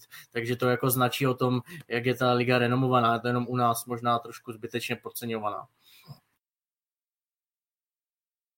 Hodně probíraným tématem byl taky přestup eh, Davida Zemi do FC Turín. To bylo tak nějak jako šité možná horkou jehlou. Eh, David Zima vlastně eh, odjel ze srazu národního týmu, aby podepsal v Itálii v sérii a mm, chvíli nastupoval, pak ne. Teď to zase vypadá už asi tři zápasy po sobě, že hraje, tak je to třeba nějaký zlom, že, že se chytne v té obraně a, a bude tam mít stabilnější pozici, Michale? Může být, může být, rozhodně to tak cítím taky. Včera jsem se díval na ten jeho zápas z Boloní, eh, hrál na pravé straně té stoperské trojce a zatím je to takový ten David Zima na jistotu. Jo? A to jako nepouští se do větších akcí. Své si odehraje, své si splní, ale to přesně, to není jako se čemu divit. Ty jsi to teď řekl, Ondro, on z toho vypadl a teď podle mě on potřebuje pár zápasů na to, aby nabral tu jistotu, neudělal chyby, ideálně, aby to bylo, aby to korespondovalo s body, eh, s týmovými body a věřím, že když ještě měsíc, dva eh, to takhle potrvá, všechno si sedne, tak on zase si dovolí víc. Zase to bude ten David Zima ze Slávě, kdy vyjede s balonem až k soupeřově 16, kdy si dovolí a eh, Fandíme mu jsem rád, že se do toho vrátil, protože měsíc a půl byl úplně bez minuty. Asi to taky nebylo jednoduché. Do toho jazyk, nový prostředí, takže uh, snad to teď chytil zapače si Boloňa, teď myslím tři, uh, Boloňa, Turín teď tři zápasy neprohrál. A jak se říká, kdo se prosadí z obránců v Serie A, tak už může hrát kdekoliv v Evropě. Tak i tohle je jako cená škola. Tak navíc musíme brát potaz, kdo Turín sleduje a viděl třeba zápas Boloňova, i předchozí tak David Zima to je úplně jiná disciplína stoperská, než zažíval ve Slávi. Jako, já, když jsem to viděl, tak on je chvilku v pravém křídle, tam obrovská rotace, že jo, kdy ho zastupují záložníci, kdy on se chvilku točí s pravým obráncem a to je úplně něco jiného, než na co byl zvyklý v, český, v České lize, na co byl podle mě zvyklý v Olomouci, ve Slávi, v reprezentaci. To je... A když jsem viděl ten zápas s Boloňou, koukal jsem dokonce, i jak se trenér měl, to bylo vidět, že trenér Turína mu padlo hodně kámen ze srdce po tom výsledku, po té výhře, tak právě mi přišlo, že objímal Davida Zimu a říkal mu, jo, to je ono, takhle chci, aby zhrál, že tam byla taková jako, zatímco s ostatními, ano, byly tam emotivní výměna, tak právě s Davidem Zimou mi přišlo, že tam měl jako trošku delší konverzaci a interakci v tomhle směru, že mi přišlo, že mu právě dává na jeho, jo Davide, takhle to je ono, takhle chci, aby zhrál, takhle to funguje. A ono vlastně není, on tam měl, když přišel, tak mě jeden zápas okamžitě naskočil, ale vzhledem k tomu, jak Turín hraje, tak mě vůbec nepřekvapuje, že tam měl nějakou další pauzu, protože já, když jsem to viděl, tak to bylo úplně, úplně o ničem jiném, než na, na co jsme zvyklí tady v Česku. A jedině dobře, pokud teďka se v té, v, tom, v té rotaci udrží, jsou tam nějaké zranění, díky kterým asi on naskočil, ale pokud on bude předvádět dobré výkony, Turín bude uhrávat zápasy, uhrávat výsledky, což se mu úplně předtím nedařilo, tak si získá místo jedině dobře, protože repre potřebuje, aby David Zima se etabloval a hrál pravidelně. Pajo, další uh, výrazné české jméno v italských končinách a konkrétně ve Veroně je Antonín Barák, který tam podává stabilně velmi dobré výkony. Uh, často se prezentuje i gólem. Tak myslíš, že ho to může vyšvihnout uh, do nějakého z těch velkých italských celků například? Tyho záludná otázka, jako úplně, takhle, byl bych, byl bych překvapený spíš, kdyby Antonín Barák ještě přestoupil někam do Juventusu, do Interu Milan, AC Milan, ale vidíme zase na druhou stranu, že v Itálii není nijak překvapivé, když ty velké kluby koupí eh, staršího, zkušenějšího playera. Takže... Přesně, ve 30 úplně v klidu, no. Přesně tak, takže takhle, spíš, bych, spíš to nečekám, ale stát se to klidně může. Vidět, viděli jsme, že se o Antonínu Barákovi při, myslím, dobrém angaž, nebo když měl výbornou sezonu v, v Udiné, tak se mluvil ve spojitosti s Juventusem. A taková jako Neapol, asi věřím, že by to zvládl fotbalově, ale bude to asi, od, jako teďka, co jsem se koukal, má snad pět branek dosavadní sezóně, což rozhodně není málo, dvě asistence. Teďka byl lehce zraněný, tak v tomhle posledním kole nehrál ale je mu ta hra a i ten systém, který je ve Veroně nastavený, tak mu sedí. Myslím, že mu sedí daleko víc, než eh, třeba v reprezentaci, kde on má takovou jako nálepku, nebo nechci říct nálepku, ale prostě není tak pozitivně vnímaný, jak to naopak je třeba ve Veroně a v italské lize, kde si myslím, že to má, kde je to jeho renomé o něco lepší, než eh, jak to vnímají těžký fanoušci, když nastupuje za národní tým. Teď se to a... trošku vylepšuje se to trošku Pavle, jo, protože on si dávali důležité góly za národák, ale jinak souhlasím, no, ten má asi renomé lepší, než pokračuj, promiň. A já už asi nemám tomu moc co dodat, takže jako, když by, zatím má tu sezonu rozjetou skvěle, jako pět gólů, dvě asistence v italské lize, kdyby, kdyby takových udělal deset, třeba jako kdybychom teďka čistě jenom teoreticky zdvojnásobili, udělal by 10 gólů, 4 asistence, tak jako je to skutečně možné, tam přistane v, eh, ve Veroně zajímavější, nabídka ze zajímavějšího týmu, protože Hellas určitě by nebyl nic proti, kdyby na Barákovi vydělal a Bará, Antonín Barák by asi nebyl nic proti, kdyby si zkusil třeba, nepadlo tady Atalanta, která jako pracuje takhle s hráči, která je ofenzivně laděná. Uvidíme. Jako bylo by to skvělé, kdyby ten krok udělal, technicky fotbalově na to asi má, pak už je to jenom o tom najít tým, který podobně jako u každého fotbalisty, když se baví o přestupu, aby mu ten systém eh, seděl a nepřišel do týmu, který jako ubije ty jeho přednosti a bude se ho snažit přeučit na něco, na co Antonín Barák nemá. Kdo až do nedávna hrál sérii A, ale už eh, tomu tak není, je Jakub Jankto, který možná trošku překvapivě uh, přešel do uh, španělské La Ligy. Každopádně jeho Chetafe se teď pohybuje v sestupovém pásmu. A tak myslíte, kluci, že Jakub udělal dobře? To je, to je těžký. No já jsem se na to ptal taky třeba Tomáše Vaclíka, ten říkal okamžitě, je to předměstí Madridu a je to španělská liga, tam není co řešit. Kuba, jako asi to byl jeho sen, už se i učil, myslím, španělsky, nebo dokonce umí, vlastně to potvrdil u toho prvního rozhovoru.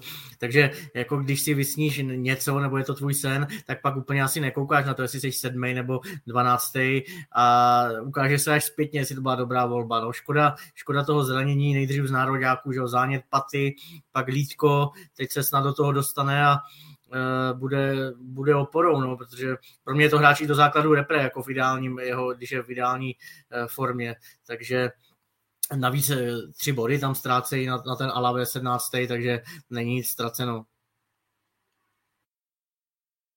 navíc on i sám, on sám mluvil o tom, že v té Itálii už, už cítil, potřeboval změnu, on tam byl strašně dlouho, že jo, on tam, jestli přestoupil v 17, 16 letech, tak kdy ze Slávě. 18. A, tak.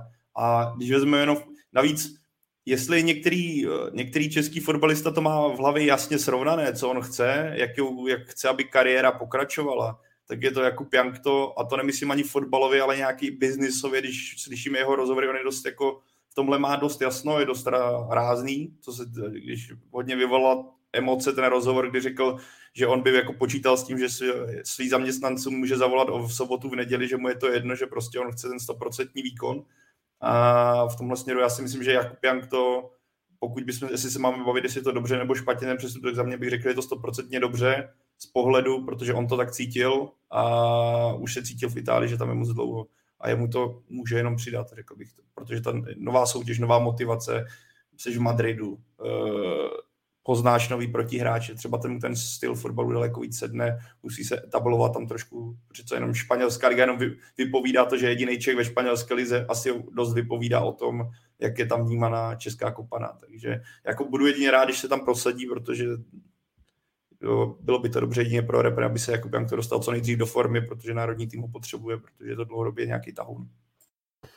Řekl bys, Pavle, že Jakub Jank to je z biznesového pohledu uh, a i s tím, co víme, že má ten e-sportový tým a, a někde u Ruzině má postavenou vilu, uh, že z biznesového pohledu je to jeden z nejlépe, nejli, nejlépe uvažující český hráč?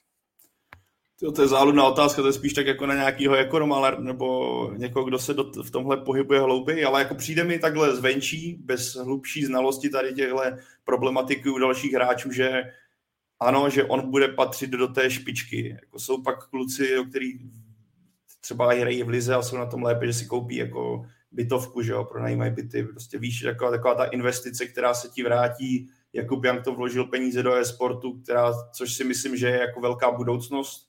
Nebude to za rok, nebo už teďka to vynáší krásné peníze, ale Osobně bych si typl, že za 10-20 let tohle bude jako velký téma a bude se v tom točit ještě daleko víc peněz než teď a to už se tom točí dost peněz. Takže pro mě jako Jakub Jan to je skutečně fotbalista, který to má v hlavě srovnaný a který smýšlí velice progresivně. Pojďme do Nizozemska. Eh, Twente Enschede, tam jsou dva Češi, Michal Sadílek, ten nastupuje pravidelně, naopak Václav Černý, ten byl eh, dlouhodobě už po několikáté zraněný, takže ten zatím minuty sbírá. Michale, čekáš, že se Vašek dokáže dostat do té formy před tím zraněním? No přál bych, přál bych mu to, eh, protože tady těch typů není moc, obecně v českém fotbale skoro vůbec, těch rychlých, technických, vrtkavých, eh, sebevědomých křídel, co umí dát gol. Eh, mně se takové typy moc líbí, ale vždycky, když někdo takový najednou vyplave na povrch v Česku, tak ho obdivujeme. Jo. Teď jsme rádi, třeba ve Spartě se nám líbí Haraslín, jo, Peškovi to jde a podobně. Tak by, no, ale pokud bych si měl jako typnout, co se týče jeho návratu nějak do reprezentace, tak to bude mít těžké, protože už jenom známe trenéra Šilhavého, ten se úplně nebude pouštět do nějakých extra asi jako změn před baráží, uh, navíc, jak jsem říkal, Pešek, je tam Hložek, Masopus, tam je kde brát, takže myslím, že na ten nejbližší cyklus půl rok asi ne, ale kdyby, kdyby chytl fa- fazonu, měl čísla, tak určitě by měl patřit do nějakého toho širšího kádru, do, do, do nominace určitě. Tak já rád říkám, on je takový jako nečeský hráč, pro tím, jak on se chová v některých situacích, jak si dovolí. Pro mě jako je to fotbalista, kterého reprezentace potřebuje, protože nabídne něco, co třeba jiní fotbalisti nepřinesou. Není to, nebude to určitě v jeho případě taková extrémní jako bojovnost, fyzičnost, protože i s ohledem na to, jakou má historii zranění, ale on zase přináší schopnost jeden na jedno. Ty jste Michale zmínil Peška, Haraslína, Everton, že jo, můžeme se bavit o Kadu, to jsou fotbalisti, který pro mě jsou, když se vrátíme trošku do ligy, který by měli být hledáčku těch nej, největší top trojky, že jo, nebo té, té české špičky. A Václav Černý je přesně tady tohle. Ale já si myslím, že v jeho hlavě je teďka primárně jiná věc než reprezentace. Ač určitě tam někde v pozadí má, tak eh, je vydržet, aby vydržel zdraví, aby to koleno, nebo ty kolena nenastal ten scénář, co ho teďka postihl, aby pravidelně nastupoval. Teď se mu to daří, určitě super, že má v týmu Michala Sadílka, takže dva čeští velcí talenti, o kterých jsem mluvil jako vždycky, vždycky v superlativech, tak teďka se potkali ve Twente, což může být zase plus pro reper, protože máš tam tu jistou linku, ať jako nehrají vedle sebe, nebo nejsou to úplně čistě jako že by ti tam vytvořili nějaký střed, obrany střed zálohy, tak eh, to, že jenom spolu, spolupracují v klubu, je dobrou zprávou. Taková ta chemie, víš, kam si třeba naběhne, to je pro repre vždycky cený. Takže doufejme, že on se rozjede aspoň do podobné formy a trenér Šilhavý, pokud ještě bude v té době trenérem, tak si ho vybere. Blížíme se k velkému finále, pomalu ale jistě, a možná našemu podcastovému dvouhodinovému rekordu. Uh, pojďme do Německa, protože tam hrají, respektive možná spíš nehrají, dva čeští brankáři. První je Jiří Pavlenka, ten chytá za nyní už druholigové Brémy. Brémy jsou někde v klidném středu druhé Bundesligy, takže nic moc.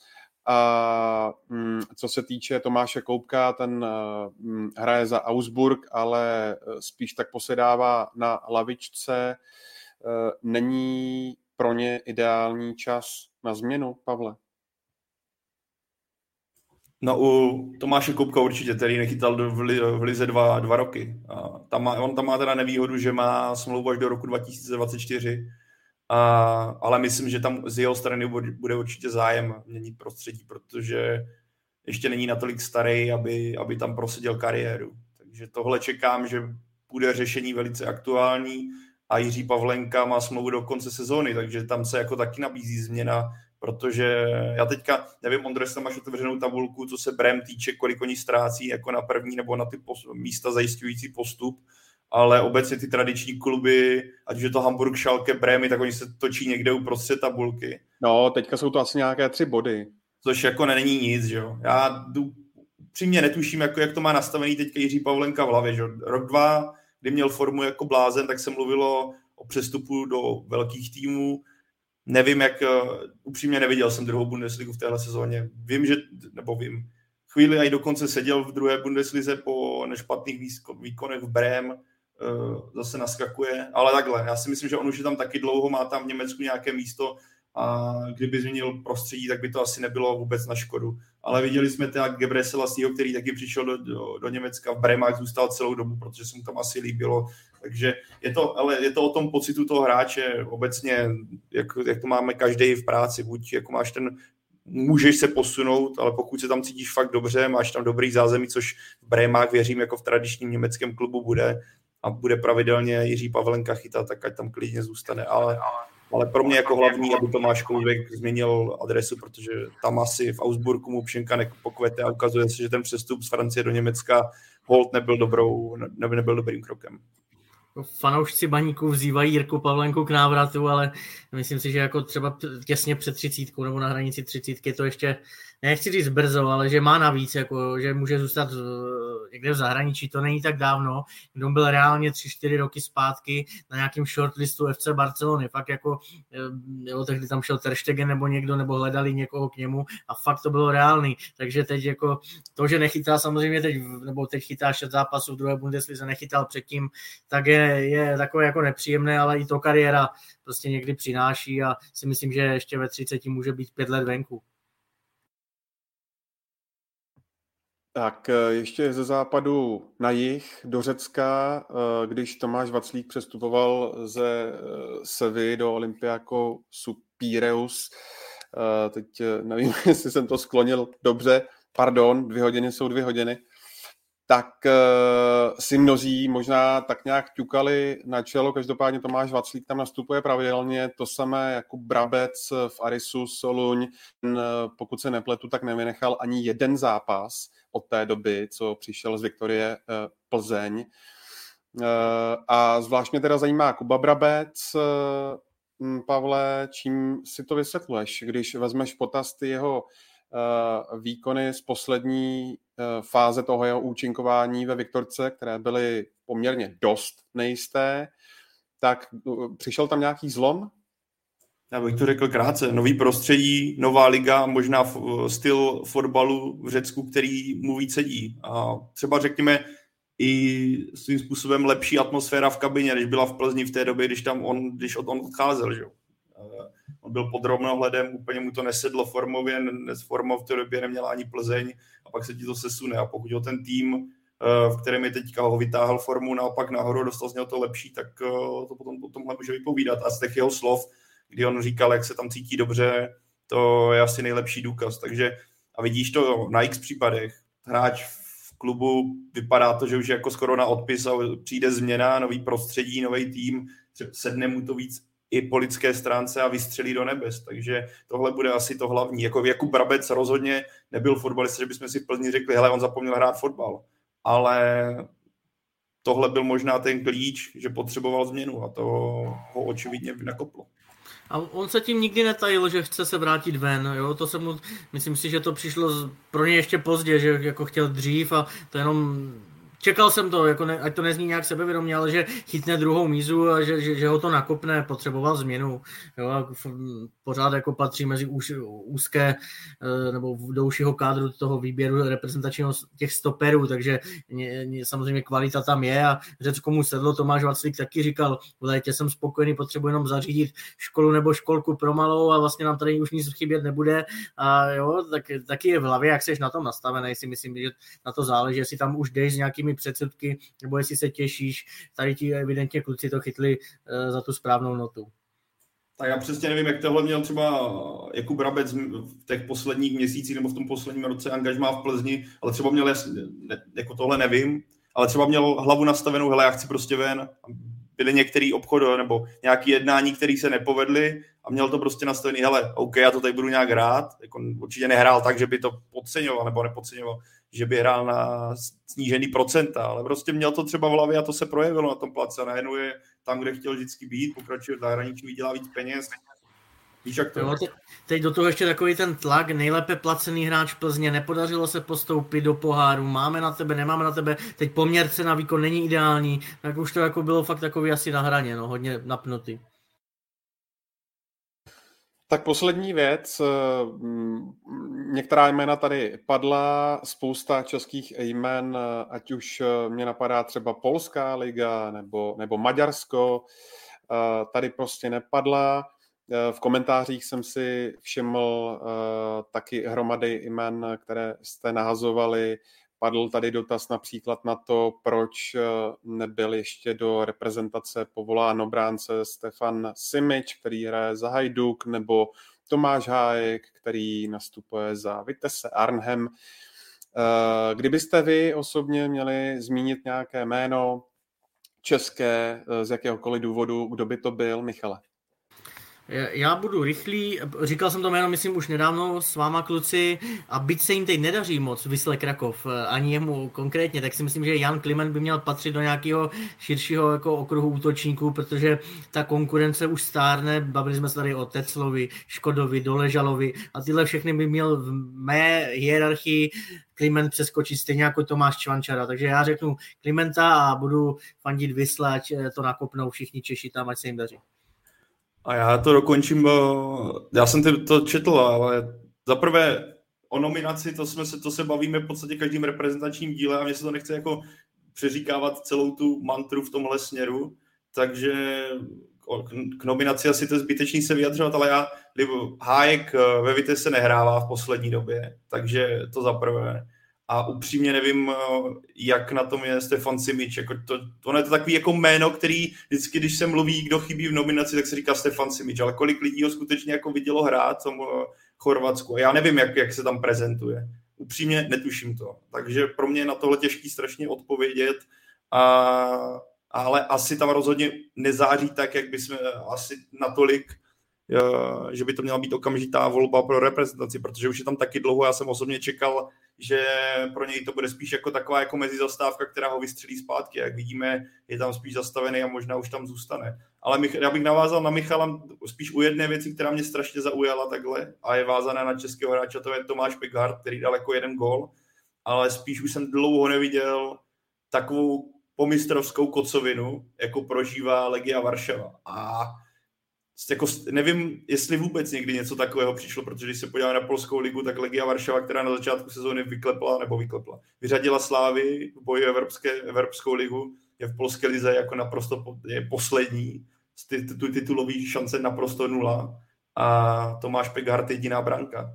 A když jsi zmínil Michala Jana Klimenta, tak je kouzelný, že zase ve Vysle Krakov Jan Kliment dva góly, Michal Friedrich Stoper čtyři branky, takže čeští útočníci úplně v Polsku nezáří, ale spíš mě to zaujalo jako taková jako anomálie, ta Legia Varšava, kterou jsem to chtěl ukončit, protože můžeme si tady říkat o klucích, že Jan, Le, Jan Leciak si je na Kypru a pravidelně hrává, eh, Stefan Simič hrává v Chorvatsku, ale já upřímně není to reálný to stíhat. Jako člověk je rád, když si vedle České ligy občas pustí něco ze, ze zahraničí a už i to je těžký, protože potom ten kontrast občas bývá bolestivý a není možný stíhat chorvatskou, kyperskou ligu, ani nevím, kde to vlastně vysílají a vlastně ani, ani mě to jako neláká vidět bez celá upřímně. Takže pokud ti kluci budou, já věřím, že reprezentace to má skouklý dost, že na to má lidi, kteří by měli z těchto zápasů si dělat nějaké poznámky a sledovat ty hráče, a pokud to tak necítí, že tam ten hráč má patřit, ať už můžeme se tady samozřejmě bavit o nějaké výkonnostní stránce, pak máš nějakou lidskou stránku, která jako zapadá nějak do kolektivu. Tím je nesou, ne,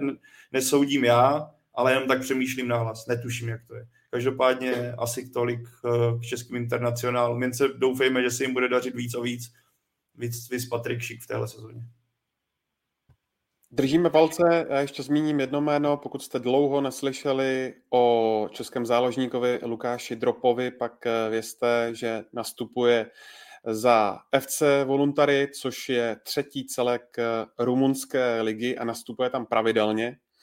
Tak, eh, Tímto bych dnešní vysílání Football Focus podcastu ukončil. Moc díky, že jste se na nás dívali i v tento nezvyklý pondělní čas. Bylo vás tady opět hodně a díky taky Michalu Kvasnicovi, Pavlu Hodovi a nadálku zdravím eh, Karla Heringa, že jste si taky udělali čas a eh, všechno to tady poctivě rozebrali. Děkuju taky, mějte se hezky. Ondřej, děkujem, bylo to opět krásné s tebou. Bylo to krásné i s vámi, hoši. Já vás ještě pozvu k vysílání uh, ČT Sport, uh, protože ve středu uh, vysílá ČT Sport ještě pohárové utkání Slávě. To je jedna věc. No a pak vás pozvu uh, k podcastům z webu čtsport.cz, protože tento týden chystáme uh, hokejové podcasty a příští týden podcast k probíhajícímu ročníku světovému, uh, světového poháru v biatlonu. My se na vás budeme v posledním uh, Football Focus podcastu těšit uh, příští pondělí, v posledním podcastu uh, této, uh, této, tohoto roku. Ne, úplně... Jste málem vyvolal, vole, pozdvižení. Já jsem, já jsem málem vyvolal nepokoje. Uh, takže příští pondělí a to už v normální hrací dopolední dobu. Je to tak. Je to tak. Tak se mějte krásně. No počkej, počkej. Možná bude muset začít v 9. Já pak jedu pryč. Já pak jedu na hory na chvilku si odpočinout. Na chvilku si dáchnout. Je mi to jasný. tak se mějte krásně, užívejte si předvánoční schon, uh, zkuste se nechytit uh, Omikrona a mějte se krásně. Ahoj.